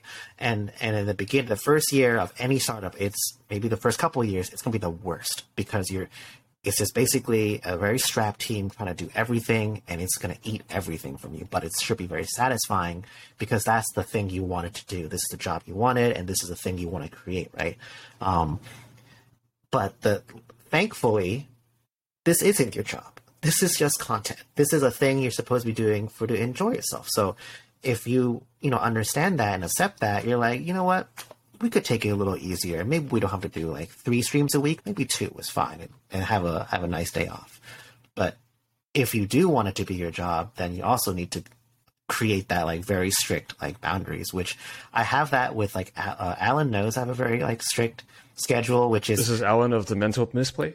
Yeah, because because he he's always trying to get me on to like go on a stream. And I'm like, you know, I'm not going to go on that stream because I told you I'm not. I don't go on streams on Fridays. That's my thing. That's that's one of my days off. So like I'm I'm very very strict with like if I if I spend X like two day, I generally spend like two or three evenings, um, an hour or two, uh, working on content, and all the other time is no content at all. Um, that because that that's just my my schedule. Uh, just so you got like content day or content evening. Yeah. So if I if let's say today today is content day, right? We're having interview, so I I knew Thursday is going to be my content day, so I'm probably just going to not do content for the other days. I did something like I edited a video, but like I left three other days open, and it, it flexes. It's just I'm very very rigid about how much time I spend on my content because I know that just works for me. What was your process for figuring that out? Um, my process was just realizing like uh, at some point it was just impacting every part of my life. Um, that I was just constantly editing, constantly like thinking about new ideas, constantly just doing stuff that I never had any downtime. Um, and I was also streaming a lot more because because this was back when when I was a lot less well known. So there's also that drive to be like, oh, I want people to know who I am. I want to go on all the streams. I want to play. I want people to know I'm good at magic and blah blah blah. And if I if I go on this stream, maybe this stream is gonna be the stream that makes me the five thousand subscriber. You know, like, um, that, yeah, that I gotta take as many shots as possible, exactly. etc. Right. That that little voice just keeps trying to get you to do stuff, and eventually I was just like, shit. I don't want to do this like all the time. Uh, I just, uh, I figured so this is the other I think tr- thing I tell people sometimes too. I I would go to Magic Fest and people will now come up to me, which is kind of a cool experience, and they'd be like, "Oh, I'm." A lot of them are like, "I have a new channel, and like, what's what's your tip like to for a new content creator like me. What's your advice, basically? What's your advice, right? Yeah. And I, I, would tell you, tell them the same advice I told you, which is, you know, the the the making time for yourself, um, but also being realistic with with uh, with how much time you're investing, right? So that first video I made of, with Sinestra, it took me three months to make because I was literally cutting every single piece of dialogue, cutting all the ums, cutting all the space out um, in After Effects. As I told you earlier before this interview started, that's not where you're supposed to be doing that. um, and I was like carefully making sure, trying to make sure every little thing was perfect. And the next couple videos were, you know, they were easier videos, but but it was like that that chase for for perfection, right? I want to make the absolute best piece of content ever, but I realized eventually if I want, like, I have to basically accept that uh, I want a certain quality and I can't have perfection um, if I want to have like a consistent um, output and also have enough time for myself. So, for example, my like a lot of my videos now, there some some of them are somewhat formulaic, like the deck techs, um, the what else I do? I think deck techs is the best example because that follows a very very uh, like a, a consistent structure. I have an intro, I have a deck list, then I have the goldfishing to show what the deck does, then the ending, right? Um, and and there's some editing involved, but the editing is by design. The format is simple for me to knock out within a week without without spending too much effort. Um, and of course, I could have spent a lot more time making everything better, but it the trade off is I might not I might not be making content today. So so that's just like I think that's an important thing for a lot of content creators who who do a lot of editing and stuff like that. It's just like accepting that you're never gonna have perfection. So maybe just accept like find find find what quality you want and then like optimize your process to get to as close as an acceptable quality. So you can keep making things and, and innovating on stuff that matters as opposed to like making sure every um is cut out of the dialogue right? Yeah. Absolutely. Absolutely. I, have i've i've been sort of living what you're saying. I, I feel like there's a common trajectory for content creators. Like we all kind of go through variations of this. I also want to go back to something that I talked to your friend Sinestra about, uh, or not going back because I mean it's not like I'm. I'm just saying going back to because this is what Sinestra told me. I, I don't know the best way to ask this as a question, but just just relating it to you. He said that you were originally very shy on the CEDH Discord. You didn't want to put your face on camera you didn't want to reveal your voice like you wanted to type mm-hmm. and then he was really surprised when you volunteered to do his Brew versus Meta Meta versus series. Brew, yeah. Meta versus Brew, because he was just like, here's a person that I'm kind of like shooting the shit with on Discord, and obviously is really into CEDH, but how do you go from that shy rebel to like I'm now in front of the camera and I'm volunteering for for projects? Like what was there some what shifted for you? So this is, a, I think, a very I don't know how consistent of experiences this is, but has to do with like my trans identity, right? It has to do with my voice. So the first thing is like if if I introduce myself online as a she as she they, and then I I go on the the microphone like, hey, I'm rebel, you know, like th- there might it might it might be jarring, um, and the the very real fear that people are just gonna not you know, be mean about my voice and stuff like that. And I also actually have like a somewhat long history of being anx- anxious of my voice even before I decided to transition. I just always thought my voice sounded like people told me the way I talk is like a little sing songy, a little like nasally, a little whatever, right? Um, and and I've just been always very self conscious about my voice, so I just I was just also transition, literally transitioning at that period when I was playing CDH that I just wasn't comfortable going on on uh, the microphone as comfortably as other people would be because I don't want them to hear the voice that I have. Because I at the time I was just practicing also like how to how to feminize my voice or find the voice that that I like and stuff like that. Um, so I just it was just very difficult for me to like get on the microphone and do that. And then eventually, uh, do you know who Braden is? Uh, yeah, Braden is uh, someone in the MTG community. Is he? Yes. Is he does do stuff for SCG? Is yes, that, he does. He Braden? used to. Yeah, he started off uh, doing CDH content. We knew each other from a Magic Fest, uh, command, Magic Fest or Command Fest in New Jersey, um, a long time ago, and he was just this guy who made a, a podcast along with uh, comedian MTG uh, Ian, Ian, who also does CDH, and uh, we were in the same service together. And I mean, now he's in he's doing stuff for SCG, which is super cool. He's making their content there, super super super excited for him. Um, but he was just like, I don't know, just like do it. like he's like just just hop like you're talking with me right now. Just get on the the microphone. Like I don't know what's the worst thing that can happen, right? If someone's a dickhead, like I'll I'll tell them to shut up. Like so Braden actually for this my whole like experience online is like so critical to to me actually being like uh out there because he was the guy who was just like I don't know dude just do it just do it just do it. And and then um for meta versus brew this is like a i think a very consistent experience with a lot of other ch players.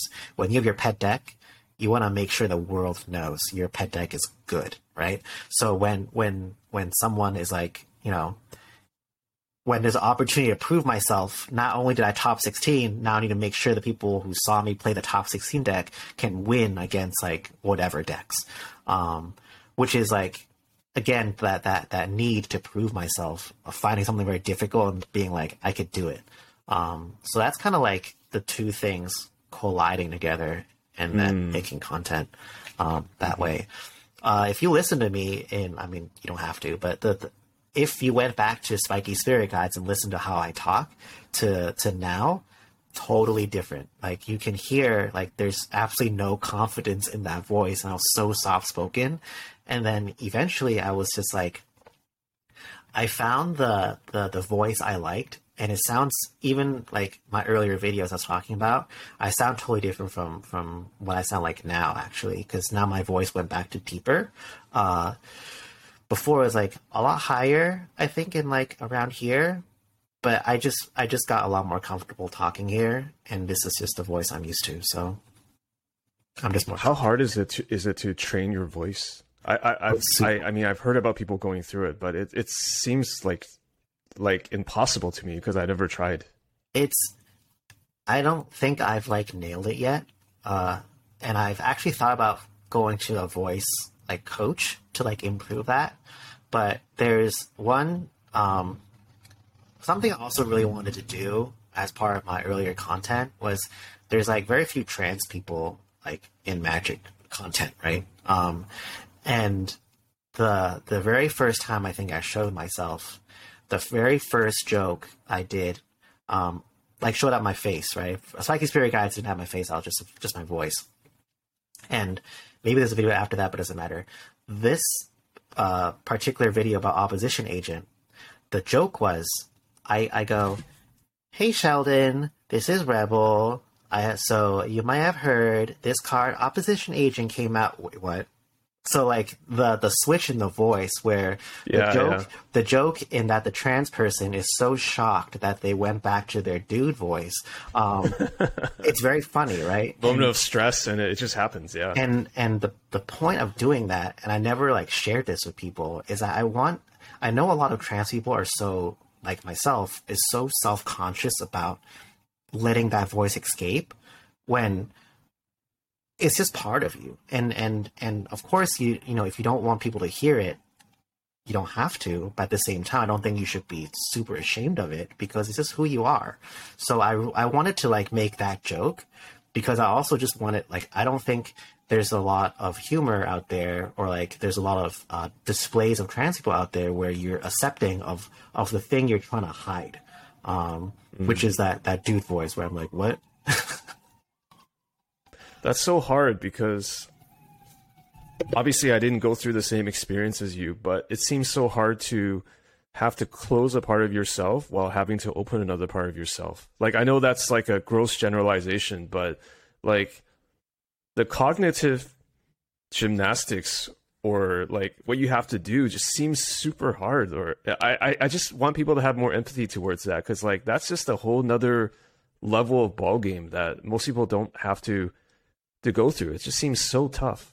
I think it's it's the analogy is like you're you're you've always been there wearing this suit and it's not so much that you're switching but it's like you're coming out of the suit but sometimes the suit kind of closes back up on you again um and you haven't you ha- you're not used to you know being out um in in any uh expression of that phrase When did you realize? I mean, I guess you're saying you always knew who you were, but like, when was was there like a turning point when you realized like I needed to to transition, or this is who I really am, and I want to show this in publicly visible ways to myself and to others? So, I I knew I was trans when I was like ten, um, a really long time ago. I don't I don't know why. I was just I remember I was in Singapore. I was just like thinking to myself, I don't think I'm a dude. I just don't think like it just doesn't feel right to me. Never did. And then and then uh for a long time I thought I thought about it that way. And then uh, I even told my mom in high school. So this is in Beijing. Actually, actually, this yeah, this is in Beijing, where I was like, "Hey, mom, I'm trans," and she's like, "Oh, okay, that's cool." And then we talked about it.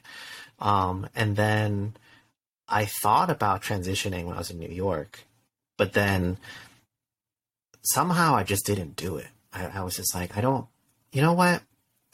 Maybe, maybe I'm not. Were you scared, or was it something Yeah, else? I think it was it was just afraid that uh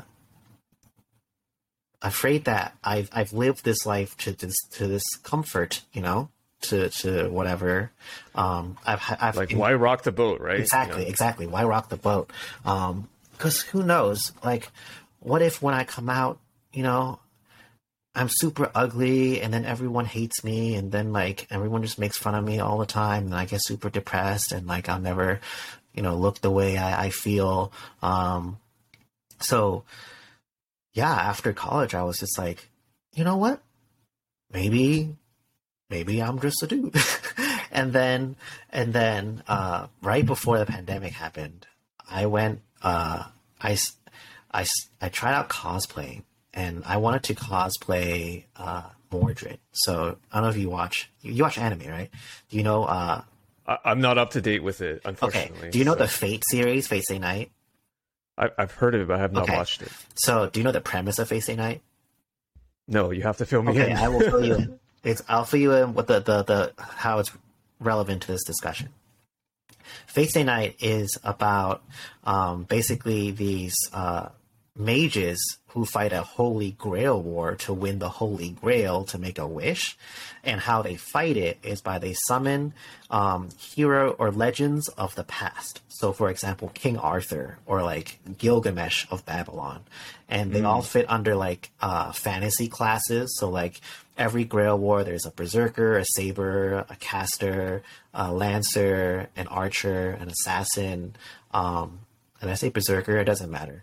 But essentially, there's classes. You always get one of each. And the one that the character I really really liked, I used to really like Gilgamesh, um, which might be red flags to some people, but I really liked Mordred. So so Mordred is like uh, the son of King Arthur, and and Mordred is such a cool character. And I was thinking like I really want to cosplay Mordred. So so I bought the wig, and I was like I don't know you know, like if I could pull it off, maybe I do some makeup. And then uh, I used a phone app or an app on my phone called B612, and it's like a it's just like a selfie app, and you can uh, apply filters to yourself. It's like it's like any other you know filter like camera app these days. And remember, I, I tried it on myself, and I was like, hey, I think I could, I think I could pull it off. Um, so so that gave me the confidence to like maybe maybe it's worth trying and then and then over pandemic thankfully because I, I didn't have to go outside to meet people i could just like grow out my hair and like try out all the things i wanted to try out like makeup and stuff like that not worry about people at work being like why does your why is your hair so long and stuff like that you know like when when you're going from short hair to like long hair there's a period where that hair just doesn't look good. Like when it's just this long, it just looks like you just haven't cut your hair.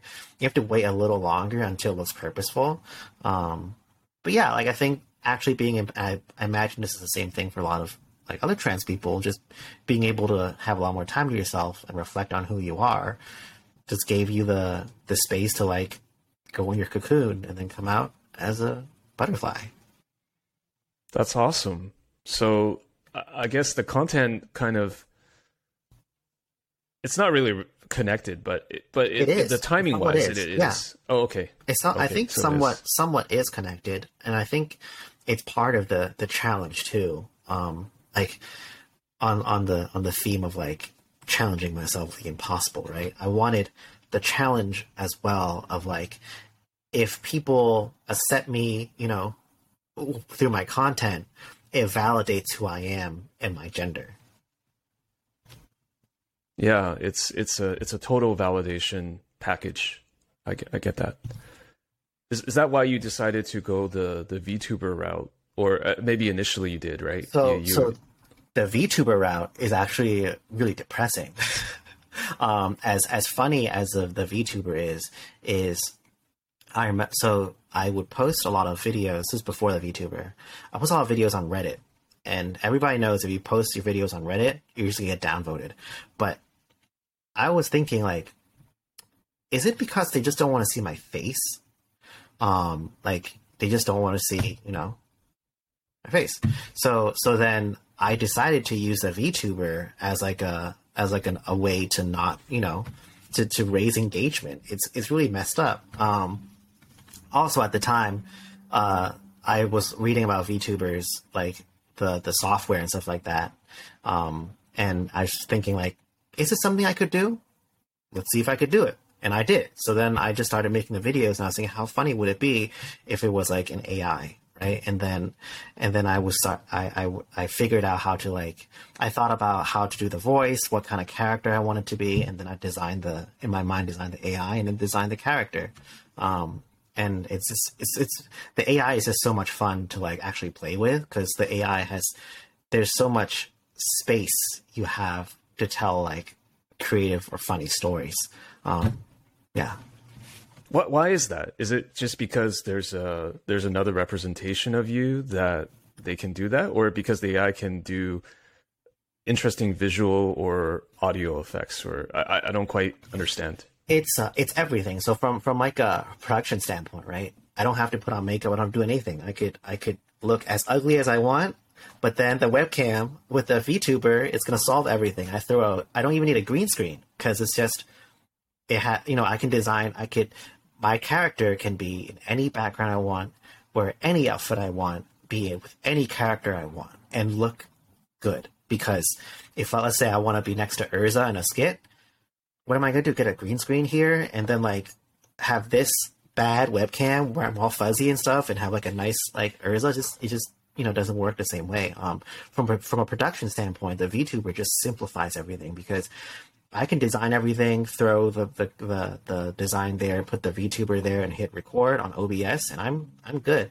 But from like a, a storytelling perspective, I think it's harder for an audience to uh, suspend their disbelief when they see like an in person like you know character, right? Like unless if there's a lot of budget like like command zone and you're able to edit that well to like create that world so that people will believe it it's very difficult, I think, for people to like um, buy the story you're trying to tell. So when I have an AI, like you know, when I have this 3D model moving around and and the the VTuber and the AI and stuff like that, you're immediately like, oh, okay, this this is the story. Like I believe the story. I like you believe it, right? Like there's you just accept that this is an artificial intelligence. It talks. It has pink hair. It stutters, and it's gonna do wacky things. And sometimes, like you know, it talks this way and has all these like mannerisms. And and then I can tell any story I want that fits like the the lore or whatever, um, because you just accept it, right? I get you. So how do you reconcile Rebel the AI or the VTuber persona versus this? Because I when I go look at your YouTube channel, the intro video still has the the AI. So yeah, like how do you decide like which videos are are are using what persona? I'll just use persona. Maybe that's not mm-hmm. the right word, but like how do you how do you make those uh, creative choices? Let's let's see. So uh, the AI, as I said, because the I find the things that the let's say the persona does the best, right? The the AI tells stories like funny stories or creative stories very very well.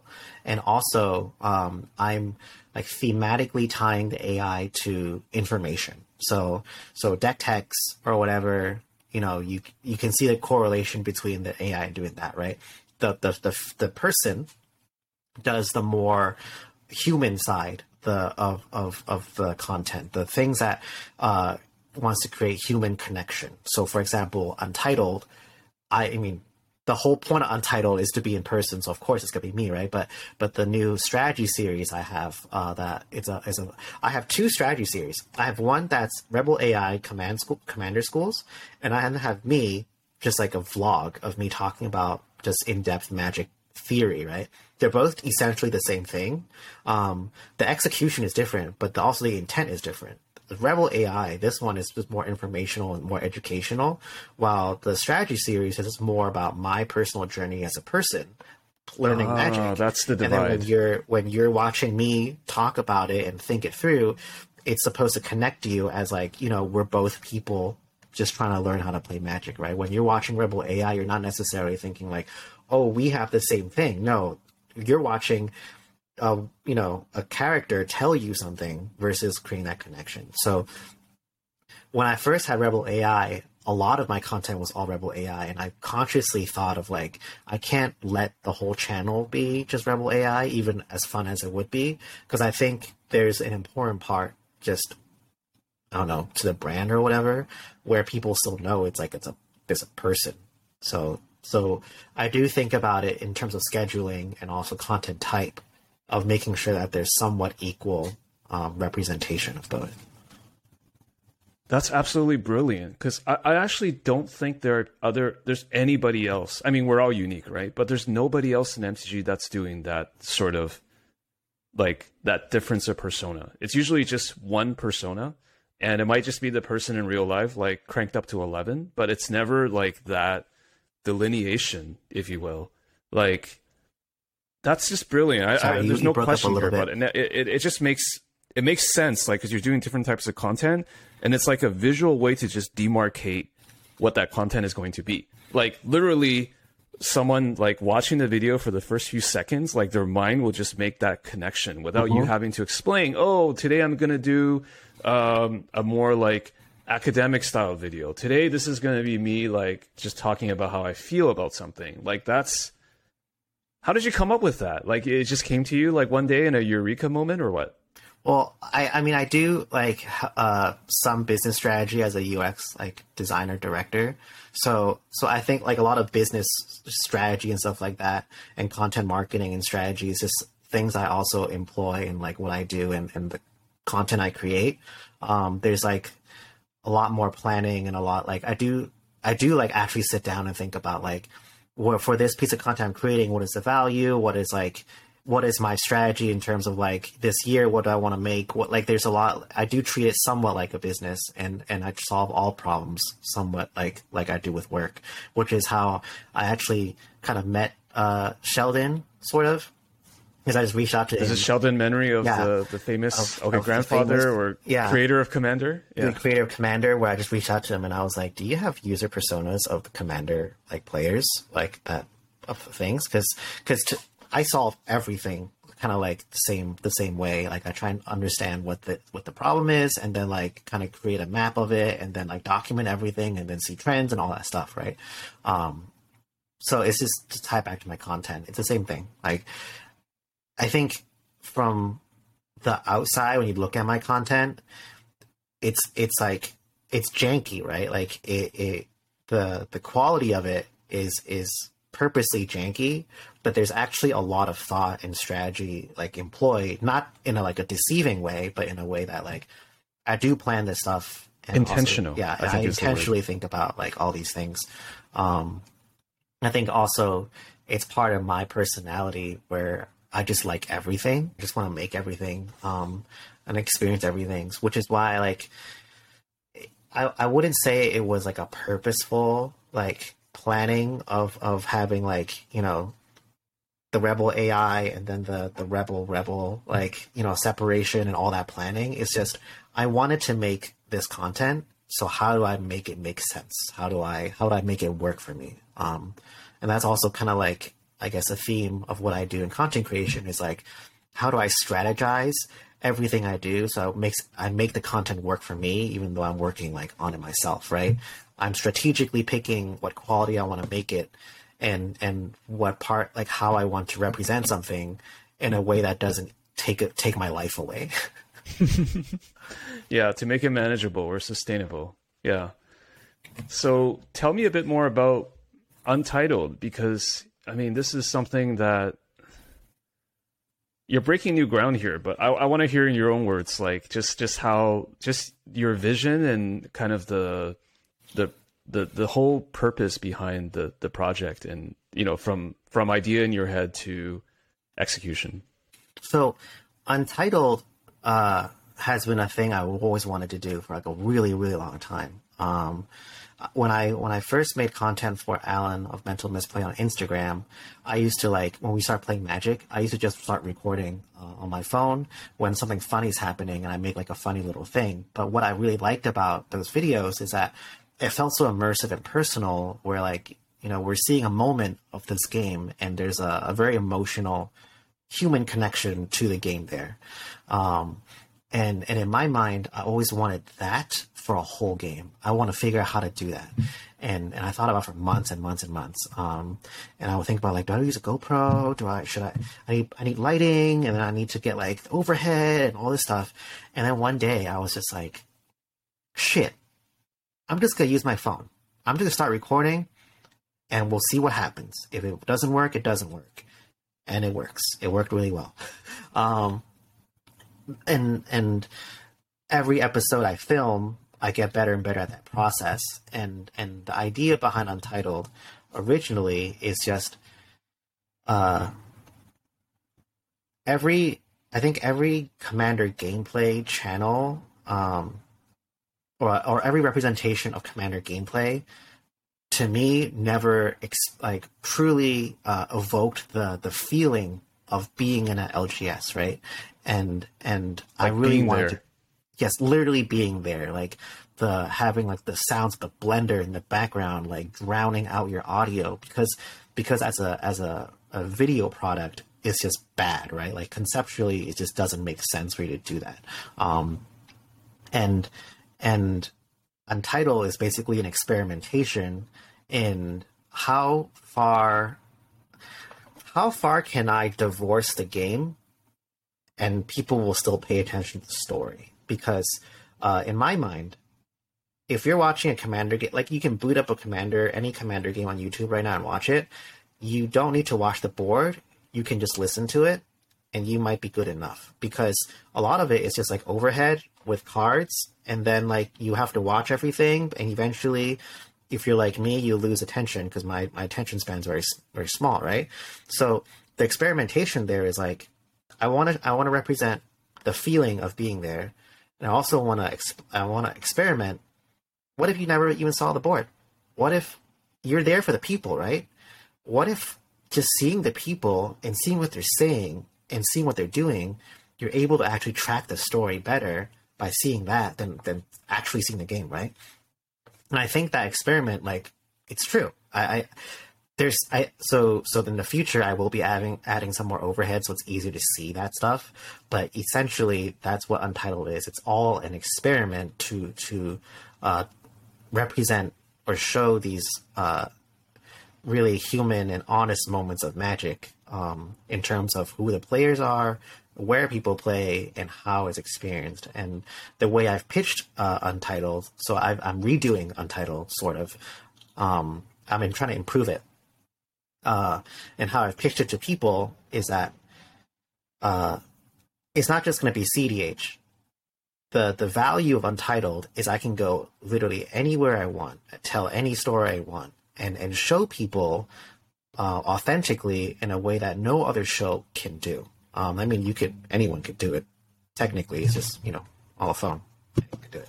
Um, but the what I'm getting at is I'm able to tell a story like I meet Alex Ullman of the Pauper RC down in Carroll Gardens to eat a pizza, talking about Pauper for a little bit. Then we're gonna play a Pauper game outside that pizza store. Um, and you're able to learn so much within that sequence of who this person is, how they're playing magic, right. where we're playing magic, and what is what is even the New York scene of magic, right? And and the magic behind the this phone is that uh, a lot of people when they're sitting, I think from a structural standpoint, this is very difficult for people to connect to when as an audience. When I'm here doing this, Mm-hmm. Um, and also, when you're playing the game and you know there's a camera over here, it's hard to be yourself. When I bust out this phone, every, first of all, everyone knows how to use this phone, and everyone knows how to behave in front of this phone because you've everyone has been filmed on a phone before.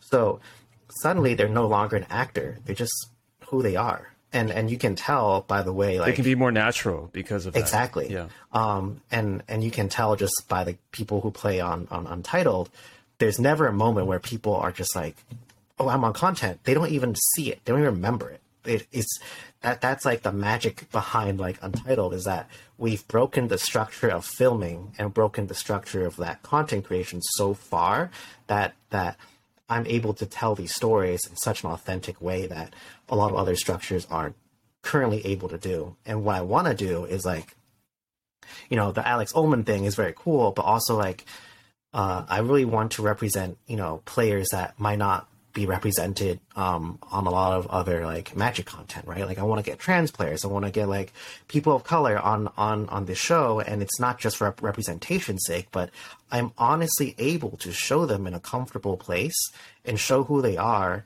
and not like uh, show like this polished version that there's not that additional layer of artifice, which is yes. like yeah. I'm able to show them as a person when the audience will be able to also connect with them as a person, which I think is like absolutely massive as like a I don't know, like a, a platform, right? Mm-hmm. So so that's that's Untitled. I think about it a lot.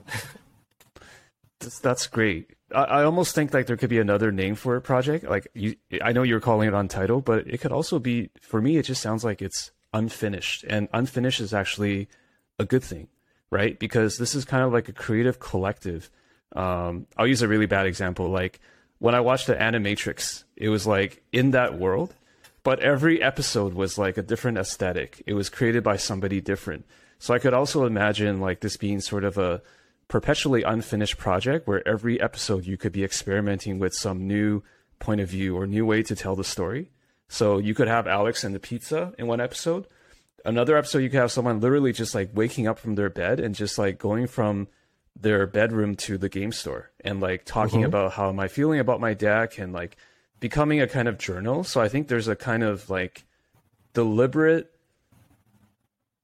unformedness or deliberate chaos to it, which I think is like really appealing because I think I think obviously at the end of the day it's about the people. Like magic mm-hmm. is just a, a backdrop.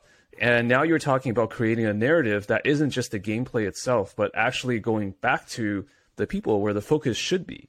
Like in the past with commentary or coverage and productions, there's a very like elementary way to do it, which is like here's a cue card that says this person, you know, top eighted this many pro tours and like his nickname or her her nickname is whatever. And it's like, is that the personality? Like that's not the personality because we're all so much more complicated than that. So now you're like following somebody. It's like, you know, it's more like a Casey Neistat or like a vlog or like I shouldn't say that. It's, it's more like a way to track someone's journey. Like magic just happens to be the backdrop right? Yeah, and I think that's what magic is for a lot of people is that it's it's the the event that brings people together, but it's not actually like the focal point. It's being around right. those people, right? Where you're all meeting there, the place is like also part of it, and you all happen to be playing cards. Um, so that's why I've just really enjoyed that project so far, and hopefully, uh, it you know does even better in the future. Um, I have full confidence in it. So, yeah, I. This is kind of like how I solve all problems. Again, going back to like problem solving is like I see a problem, and I try not to replicate the like the solution. Is like, what if I just didn't do that? Right? What if I made a thing in a minute and no one talked about, no one says anything? It's just, do will people watch it? apparently they do. Do can people handle without a board and shaky cam? They can. Um, and and the other aspect of Untitled uh, is I really like the idea that it's so low budget that anyone can do it, right? Like a lot of mm-hmm. people want to tell their stories, but they're worried about like I don't have I don't have the two cam set up with the right lighting and the overhead. How do you even solve the overhead, right? There's gonna be glare, yeah. like all this stuff. You actually don't need to. You could just pick up your phone. I mean, of course, there's like skills involved in editing and all that stuff, right? But but sure, you can start that journey by just picking up your mm-hmm. phone and trying it, right? If it fails, that's fine. Fail cheaply. As as long as you make your failure cheap and you learn from it, that's good. That's like the startup. Right. That's the startup mentality.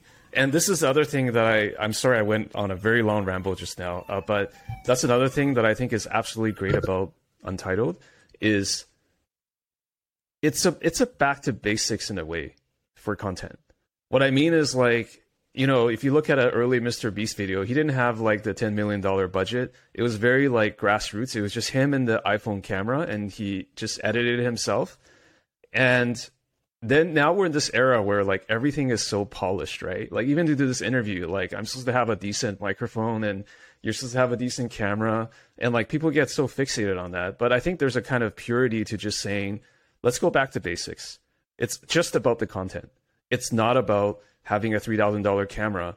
And you're designing in a way where you can't have a $3,000 camera because not everybody is going to be able to do a selfie with a $3,000 camera and like film it, right? And and you're also doing something super innovative, which I think, which is like passing the the phone around to different people, which is like unprecedented, right? Like when in the history of content has there ever been like, at least in Magic, has there ever been like different points of view? Like you're literally giving people different points of view and a voice. So it's like there's something very pure about that. And you're you're going back to a lo-fi aesthetic that is actually the revolution, which is like really funny if you think about it. But I, I like I, am just someone who always like thinks about how things are made. So it's like there's just that whole part of it is just like absolutely fabulous for me. Well, I think that's why it's also so engaging, right? Is that first of all, everyone knows how to use use his phone, right?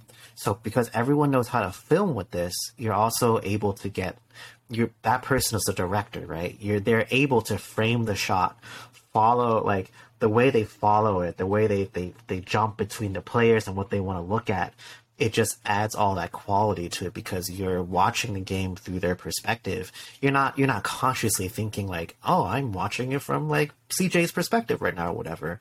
But it all like it all works together and you, you all you believe in that story because it's just so like natural and, and honest, which is very cool.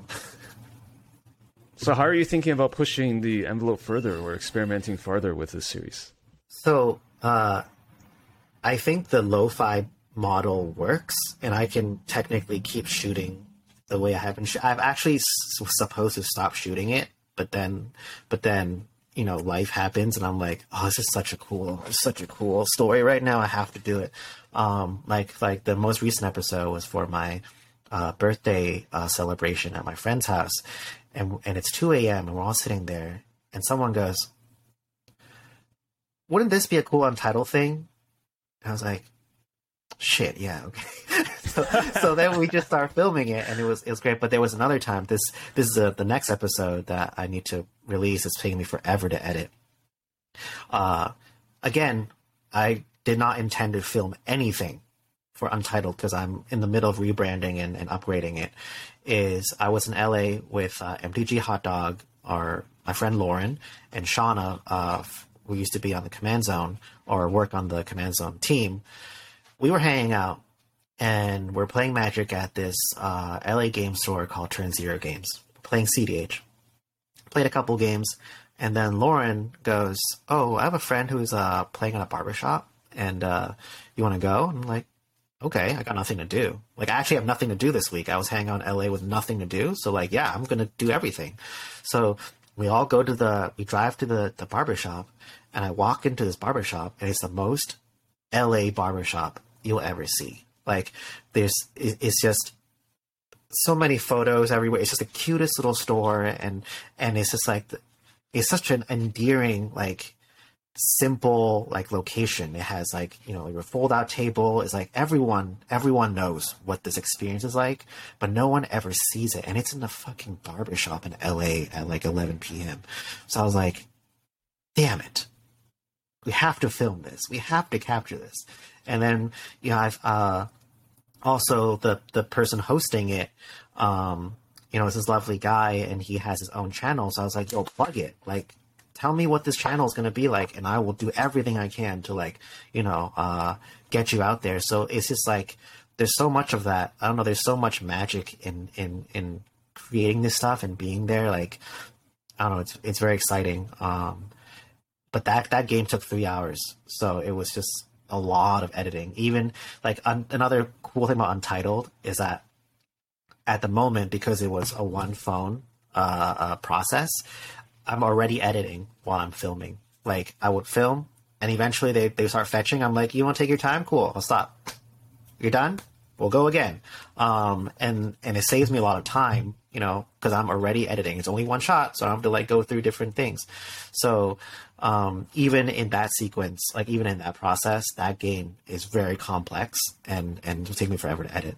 Um, but I know we're uh, want to talk about how to upgrade it, but this is another really interesting thing I learned. So I I went on game, uh, game knights and also I also met up with a professor for shuffle uh, shuffle up and play. Um, and I learned like a lot of skills from both of them on like I guess directing and and I don't think anyone would notice it. Uh, in my latest episode of Untitled for the for the birthday episode, I actually started to direct. I wasn't playing that game. I started to direct the people a little bit more, where I let it unfold. But as I'm watching, I'm filming, and I'm and I'm seeing how they're playing. I can be like, "Can you run that back, or can you do it this way?" So when I edit it, it feels completely natural. But now the the viewer can actually follow the sequence of events much better than what I used to be able to do. So like there's all these little skills, like all these things that can that goes into it to make it like a a better product. Um, but from like a, a technical standpoint, I kind of mastered like the the lo-fi version, right? Like we know the single phone version works. I want I want this show um, this is in the the nicest way possible because I love the professor. I want this show to rival his show. Like I want to I want to like actual rival all the other major gameplay channels in the most you know like friendly competition way, right? Yeah, and I'll do ne- it your never- way, which Yeah. do it in your own unique way. Um, and I don't think being scrappy is the way that's going to do it. I think for uh, YouTube, like uh, the YouTube audience, um, there needs to be a degree of of polish that they'll believe that wow, this show feels like it's worth X dollars, or or it feels like it's a two hundred thousand subscriber show. Um, therefore I will subscribe and watch this thing, right? If it feels like it's a scrappy thing, even though it's very engaging, you might not, you mentally might not make that association association where it's worth your time. So I want to see, and I, I did a lot of research in like uh, for uh, Warhammer 40k gameplay video, um, tabletop RPG video, because I what I don't want to do, I know what I, what I know won't work is is following other like magic models, right? Because it's, it's just two different things. Um, what I what I do want to explore is I want to keep the, the the the tabletop aesthetic or like that perspective, right? So how do other games, high end games, do that, right? Um, and and it's an ex- exploration or a more experimentation in like with better budget and a better team and people actually thinking through it. How can we keep the spirit of it while making it feel like it's it's a million dollars or whatever. Right? It's not. I don't have a million dollars, but it's it's again another like uh challenge. Another challenge. Yeah. Yeah. That's that's so that makes so much sense because I also think just saying putting sometimes I think putting unnecessary constraints on yourself like that's going to stop you from growing. I mean, literally growing the channel but also like literally growing as a creator. Like if you say that I'm only doing lo-fi or I'm only doing this and I'm not doing that, it's just very hard to grow that way. Like you have to be willing to to mix it up. I think you've got the right mindset, which is like a mix of the practical versus like uh, longer term goals as a creator. But it's I'm I'm really confident that you'll figure it out just from talking to you today. But it's like that's just so it's just so fascinating because it's like there's no other field I think other than content creation where you have to you have to like juggle all these things. Like there really isn't. Like even getting a company to to Series A funding or to to get a certain degree of like revenue, that's still. I mean, that's just a different ballgame, right? So I, I'm not Yeah. trying to make the analogy, but it's just like Right. there's so many things, but there's also an aspect here which is like so many things have to land, and you can only do so much to like give it a good chance of landing. But then in the end, it's like multiplying the probability of this by this by this. Like all these things have to to line up. But that's also why we chase it because there there's that potential, right? Yeah, and I think so. So even though like my my expectation or my my strong ambition of rivaling the professor, and I love him. Again, this is not like a bad type of competition. Like I set myself like I I, I always expect. Um, I think this is also a good piece of advice for any content creator. Is always like uh, expect that this is not going to be the thing that's gonna that's gonna take you to superstardom, right? I can put as much money as I want, as much brains, as much time, as much thinking into Untitled. I can have the best guests, I can have the best game, literally all the right conditions for this thing to be successful. And I know that there's a strong chance it just won't. Like it just sometimes it just doesn't work out that way, right? Like that's just that's just the con like content creation or, or content kind of works that way. Not everything, no matter how hard you try, is gonna work. And and accepting that it's again the long game. It's about endurance. It's about making cons- like being able to consistently put out more more results and try to like break through. That's the thing that's gonna get get to like I guess success, um, and not so much like all this other stuff going on, like uh, uh, putting all your eggs in that basket. Right? Like when, for example, when I go on game knights, I don't think I never for a second thought like this is gonna be my moment. Everyone's gonna know who I am. I'm gonna be super famous and I'm gonna be president. It's like they're probably gonna watch this game. I might get a couple subscribers. That's it. You know, like I have to be prepared for like both options. I think a lot of content creators always are like always thinking like it, this is going to be the next thing. And then when it doesn't happen they're so like devastated that it really brings them down. So like I think just being not realistic but just understand that it's just hard work. It's just endurance. Um it's and, just long term you just have to think for the long term and some yeah. people they will get lucky and you won't get lucky. And unfortunately that's that's just like what happens with with with like the algorithm right? Like some someone might make exactly the same thing as untitled but somehow like the the it just works better right? And i can't fault them mm-hmm. for it. Just have to be happy like good job you got there. And i'm gonna keep trying until until eventually i will break through and i will get to where i want to go.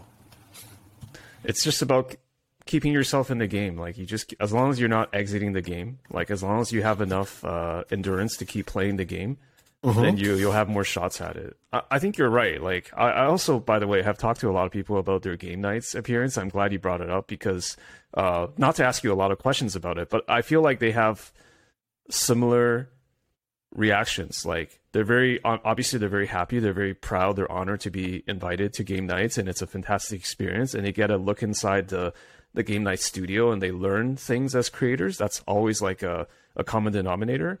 But also, I think people are realistic. Like, this is just one part of my body of work that I'm building up. So it's not like there's no overnight success. You just do a lot of things incrementally over time. And maybe you get lucky and you can like fast forward five steps. But for most people, it doesn't really, it doesn't really happen that way. It's just, uh, I hate to use the term, but it's a grind, right? You just have to keep playing the game. And the most yeah. valuable thing I have from like that experience is like just meeting people there and like making those the relationships and learning right? from each other. Yeah, I mean, yeah. like not to not to think about it from like almost a business standpoint of networking. It's just like that is my greatest takeaways. I got to meet Josh Lee Kwai and I got to see how he worked. And he, even though he didn't formally teach me stuff, like just how how seeing him work, see like the way he would direct uh like uh you know events or stuff like that, or how he even taught me how to like say certain things or like the beginning sequence of how to introduce myself. Super valuable, and the friendships I make, you know, with like Voxy and also Josh and everyone else, from not from a content standpoint, like that is like the the real uh, I guess takeaway, like the memories of like also meeting other people there is like that's what I'm take getting out of this, uh, and not so much like the 200 subscribers I get onto my channel. Yeah, it's not the code hard uh, numbers. It's more about yeah. the connecting, right? Connections, I should say, not networking. Yeah. Speaking of connections, can you talk a bit about the your involvement with the community? Because I know from speaking to a few folks about your your your body of work or your contributions like that's a big part of what drives you as well. There's a kind of like an underlying current of i want to contribute to the community. So tell me about what the maybe define the community for you and then what it means to you and what kind of uh, how you think about that. Okay. So uh the community to me i mean it's tough. Like I think I could answer this much better, like a year, uh, much honestly, a year ago, or when I first started, because the community is basically the shitheads I talk to every day online on Discord, and we play games all the time together. Um, and I like I, it's the community is still the same to me, but ever since I started making more content, and then I'm stretching myself a little bit more thin on other things, it's harder for me to like be on the same, you know, be on Discord every night with people or like always hang out in general with them and talk with them all the time and stuff like that. It's just to me, it's the same community, but my connection to them, unfortunately, is like even though I'm like fighting for them all the time, it's just I don't have as much time to like talk with them. Um, so I would say it's the same. Like that's always a community I'm like trying to represent or like help, um, or like fight for. But lately, I feel like it's just hard, you know um, when there's other th- like I have all these other things going it's on. It's just a function of time, really. Mm-hmm. Yeah. It's a function of time, exactly. Um, and what how it drives me is basically like it's it's everything. Um, it's it's it's the reason why I like almost do anything online. Um, so so recently, uh, let me let me see. Let me think about this example. Recently, I was talking to someone about uh about how important uh, the online CDH community is to me, and I think a lot of people might think this is stupid, but I don't think it's stupid. um, where I basically told them if I don't have these tangible people that I know of, like Sinestra, um, and everyone, I, I, know I just said Sinestra. I love everyone else. It's not playing favorite favorites or whatever. But like, if I didn't literally know the names and the the usernames of these people and the voices and have like direct connection with who they are as people, I don't have the, the, the drive to be like, time to fight for competitive commander and like make sure it's represented well and all like this faceless stuff. commander fan number 51 at LGS I've never been to, right? Exactly. Like to me, like from a uh, morality standpoint, like I want to represent everyone all the time and make sure that they are in, they feel included in a game of commander, right?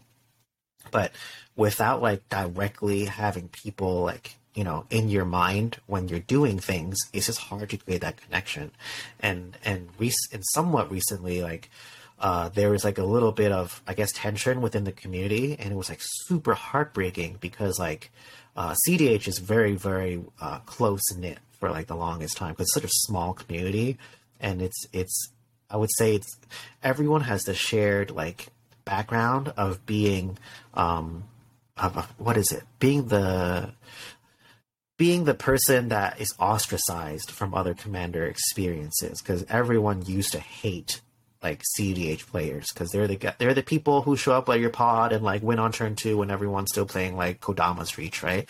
Um, the pub stompers or whatever. That history, everyone has a shared history of like not being accepted, you know, elsewhere and and being ostracized and just like being hated on. So so we are just really tight knit because we know like this is it. Like this is our space. We don't mess with people outside, and they don't mess with us. This is our our community. Um, and then as the community kept growing and growing and growing, um, where at least I'm learning that you know this is uh, no longer the same community that that uh, I first hopped into um, just from volume. Right now, there's different perspectives and different, not to say factions, but different like uh, modes of thinking. And and now you know there's tension when there's like, oh, I no longer agree with like what you're doing or what you're doing, right? Just from sheer like numbers, right? And and it's, it's so difficult for me to like see see people like argue and like fight that way because it's like I'm not sure of myself if or, or I, the way I described it is like that community is my foundation, and if my foundation is not secure, how can I like? I, I don't feel secure in what I'm doing, right? Um, when I know my own community is like fighting amongst themselves. I mean, fighting might be dramatic, but like it was definitely a little tense uh, before, but that's how important community is to what I do. I mean, if you think about the the content I made before, is like it's about making the five people who really get the joke laugh, right? Um, and it's always been about about that, but now that the community is much bigger, like it's it's just harder to serve the five people when the five people are now 50 right that joke's just not going to hit across 50 people right it doesn't scale that well for that for that purpose mm-hmm. I, I feel that. I mean, I'm not in the CEDH community, but I, I think the fact is communities change, people change, and agendas naturally arise. And for a group to be basically you described as like kind of historically marginalized, and then finally figuring out like now there's people who are maybe this is a bad analogy, but like now now they feel like people are trespassing on their lawn because this is like my carefully curated community that I've been mm-hmm. growing my, in my little garden because nobody wanted me here. So I went and like started my community in this island, but now they're like people coming in the boats and like they want to like have their point of view, but damn it, I've been in this community so long, I just can't do anything else. Like that's just that's just like human nature in a nutshell. So it's like, mm-hmm. and the fact that you came from that island and now you're the prodigal daughter or son like going back to that island you're just like this is not the community i recognize anymore and it's kind of scary and nerve wracking in in some ways, right? Yeah, and and I think it's just a lot of people don't see the amount of uh, dedication, like CDH. I guess uh, I don't know how to describe them. Like uh, people who who create resources and things like that, and like create a database or like put their time and effort. Like there's a lot of stuff that goes just is as invisible that to people that don't um, like don't really appreciate um, and don't really know of, and it's just very easy to like I don't know just just kind of dismiss it a little. I think it's like that in other communities as well. Like there's a lot of groundwork that people do to build it up. Like whether it's like developing a deck from what it was like five years ago to now. But then now people are coming in and they just take the the result and they just mm-hmm. I'm not saying they claim credit for it, but they kind of just like just look at things in their own selfish lens. It's like, what have you done for me lately? Like, okay, so like they don't recognize or care about like the work that's been put into place to build the foundation for the last five years. They just care about like what can you do now? And why are you playing this like crappy build? Like this person has a better build. Like like they're coming in with different intentions. And that's just so hard to do, especially in a community like Discord where it's not even like Reddit where you can upvote or downvote things that are relevant. Like every, I mean, that's that's the internet in a nutshell, right? The good thing mm-hmm. about the internet, everyone has a voice. The bad thing, everyone has a voice. Like, how do you even make sense of all that? And now you're also a known person in the community, so it's like you're probably being enlisted to to be like faction A versus faction B, and it's like, and people are kind of like, you know, I miss the old rebel, and it's just like, how do you how does a human mind even deal with all that stuff? Because I, I, know I can't. So it's like, well, and AI. you're you're more well known than I am. So it's like I'm trying to extrapolate that. You know what I mean? Well, I think of it.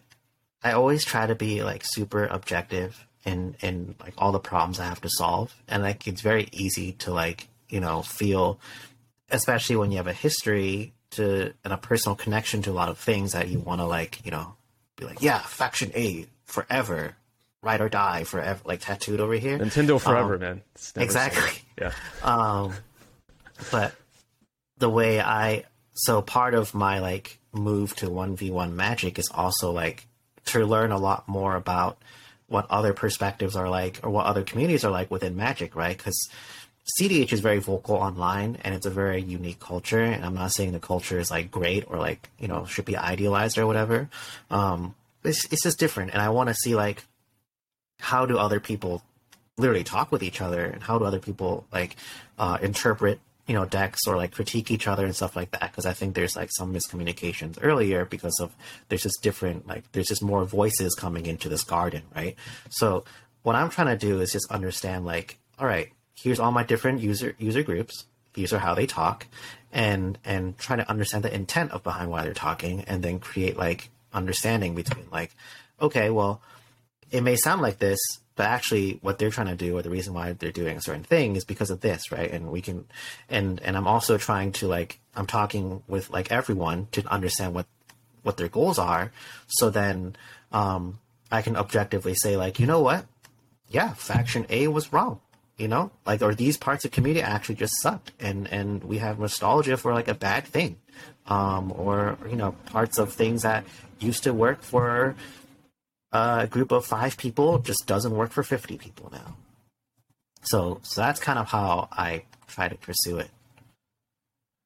That's good. It, it, in a way, it's really the only way, right? It's to try to be objective, and and I mean, what else are you going to be, right? Um, uh, I know people represent themselves differently online, but I'm glad you're you're you're sticking up for that.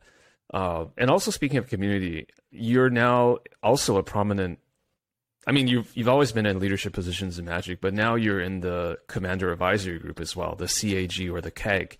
Yeah. So I know you're a more recent member. Tell me what that experience has been like so far. The same. um, so I think just bigger with, yeah, yeah. Without without the the CDH, like if we went back to the previous conversation, remove the whole CDH part of it, that's also kind of like I don't want to say my appeal, but like the the reason why that I think uh, my perspective is valued for for the RC and the CAG is because I'm not thinking, I think about or talk about CDH and Commander overall objectively together. Like, I understand what CDH players are like, and I also understand what you know, uh, what what I guess their representation is like in in sorry, I understand their place within the overall commander experience, what other commander players are experiencing, and what the problems are um, across the entire spectrum, right? Again, going back to like user group A, B, C, D, right? Um, so go like the the transition over to the CAG. I don't think there's ever been a transition really. Like in my mind, um, when I started having this discussion with uh, Sheldon and also the RC, um, I always like I guess expect expect failure, um, but but it's it's not failure in the it's not really failure. It's more like even if I don't get a title, I'm still always gonna be doing the same thing I'm doing. Right? The title is almost meaningless. Um, not to say the title itself is meaningless, but like to me, it's add a label, take away a label, I'm still going to be solving the same problem. I'm still going to be talking to to the RC and the CAG members about the same things, and now I just happen to talk to them a little. Bit. It's just more. making it official or formalized or some yeah. in some out, outside way, right? Yeah. So I I don't think it's necessarily too different, um, but it is it is you know it's cool. how how do you think people perceive what you you do differently because of that title? I know it doesn't really change that much for you internally, but I mean, is, is there like a perception change that you can feel at all? I don't think so at all. Um, you know, do you know who Alex Kessler is? Yes. Okay, so Alex Kessler. Uh, but maybe we can explain it. He's uh, he's also a content creator.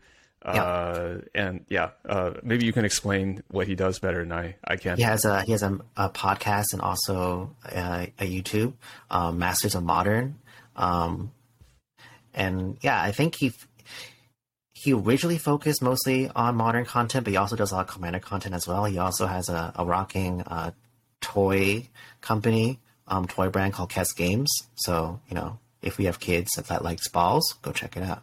Um, but Alex Kessler, when we first when I when I uh, was announced as a CAG member, we were having brunch with other people, I think, or maybe I wasn't announced yet. But at some point, he was like, "You're very interesting as a CAG member because you're always been more of like a uh, a trickster. Like like my my online personality has always been very mischievous. mischievous. So, so giving someone who's mischievous um, some like not authority, but like maybe like putting them in a in a, a more official position is very interesting because um, it'll like it'll be interesting to see how it plays out. Um, at least that's what he said. So, so to me, it's still basically the same. I don't feel any like difference in in perception. If if anything, people just make fun of me, like, "Oh look, it's CAG Rebel now. Don't ban my card." I can't ban cards. I think you're the perfect person for something like this because you're not operating from a place of egotism. I do feel like a lot of people in some ways we all are, but it's about to what extent. I feel like we all use magic to sort of realize our self worth in different amounts. Oh, I definitely do. I don't. I I mean, sure. I'm I'm just saying. I'm just saying. Some people go really over the top. Like you know, it's like their life is their their deck, or somehow having like a tweet that's a banger or something. And I know it's it's a stupid example, but um, some people really get off on titles and being recognized uh, I would say even some people in the CAG uh, and RC, but you're not that kind of person. And I, I think the diversity of I think I think there was a terrible topic recently about diversity of like CAG members in RC, and I just want to I don't want to touch that with a ten foot pole, but I think it's more important to have like diversity of thoughts. It's more important to have like diversity of what the fuck are you in here to do? Like that's actually more important than just like some of the other things which um, again, sorry, I'm not going to get into too much into that, but like I think you're a good counterpoint to that because you strike me as like the right kind of ego. Like you you have ego, we all do, but it's about like trying to do something to understand the community and to develop it, to try to understand perspectives and try to like get people to think about things in a different way. Like I learned about so much about CEDH just from watching your CEDH video. I, I watched the whole thing, uh, and it was just like, holy shit! I never thought about it that way. Because like in my simple mind, it was like I only thought of things in like black and white. Honestly, when it came to Magic formats, so I just basically thought of CEDH as like, is this modern? Is this legacy? But I think what you were saying in the video is like it's a state of mind, and it's like that that gray area that I I'm starting to really embrace. Frankly, this is why I'm inter- interviewing people who are known more for Commander. It's like because I'm trying to understand that. Like I'm I don't want to just talk to um, people who are just like really self-serving and they just care about like you know top eighting a tournament so they can write a guide about that. Like you're just not someone who is in that mold at all. Like you can top eight a tournament, and you're very capable of doing that, but it's like anyway, that's God, I'm going so long here, but like I just think you're the right person to bring that sort of perspective. And I think diversity of perspective where people are not driven by ego and like like promoting their own brand all the time, I think that's really important in magic. And I think you embody that. Thank you. That's, that's very high praise. I do think there's one um I think one thing I do want to touch on on the note of diversity. Um, a long time ago, this is this is when I used to even wear a wig. Um, Shel- Sheldon mess- messaged to me. Uh, sorry, that sentence was weird. Sheldon messaged me and asked me who should be on the RC. Like, if you were to add someone to the RC, who would you add? And uh, he also added, "You can add yourself if you want to." And and I was like, "No, no." Like the the thought was so abstract and like so impossible, right? Um, and and then I thought about and I had this I had the exact same like kind of perspective that you have is like uh I value diversity of thought, right? Uh, of, of who should be on on this kind of governing body or whoever is thinking about the future of this format. I want to make sure that their thoughts are the things that that is you know is driving like the qual qualification, right? Um, as like you know, diversity is important, but I also want to make sure that that part as well. And then and then I thought I, I I give my recommendation, and then I thought about it for like a month, maybe a month and a half, and then uh, we had another follow up discussion uh, chat, and I told him, you know, you know what, I thought about a little bit more, and I think I understand why I told you I didn't want I didn't vote like I wouldn't vote for myself, and I think it's because I just look different. Like from from a diversity standpoint, right? Like we're just different. Like it's hard to even fathom that someone that looks like me or you would ever sit on. Like, I mean, it's dumb because it's a it's a, a, rules committee for a card for a fan. It's a fan format now official of a card game, right? Like we're not talking about real politics here. We're talking about who gets to ban a card for a card game. Um, but still, a lot of people look up to it. A lot of people think it's very important and see themselves in it. And and the idea that like the fact that I don't look like any of them and the fact that I couldn't even fathom myself take a position there is the problem, like part of the problem, right? And then I and then I think I told them like I would, you know what? Now that I think about it, I would vote for myself for RC.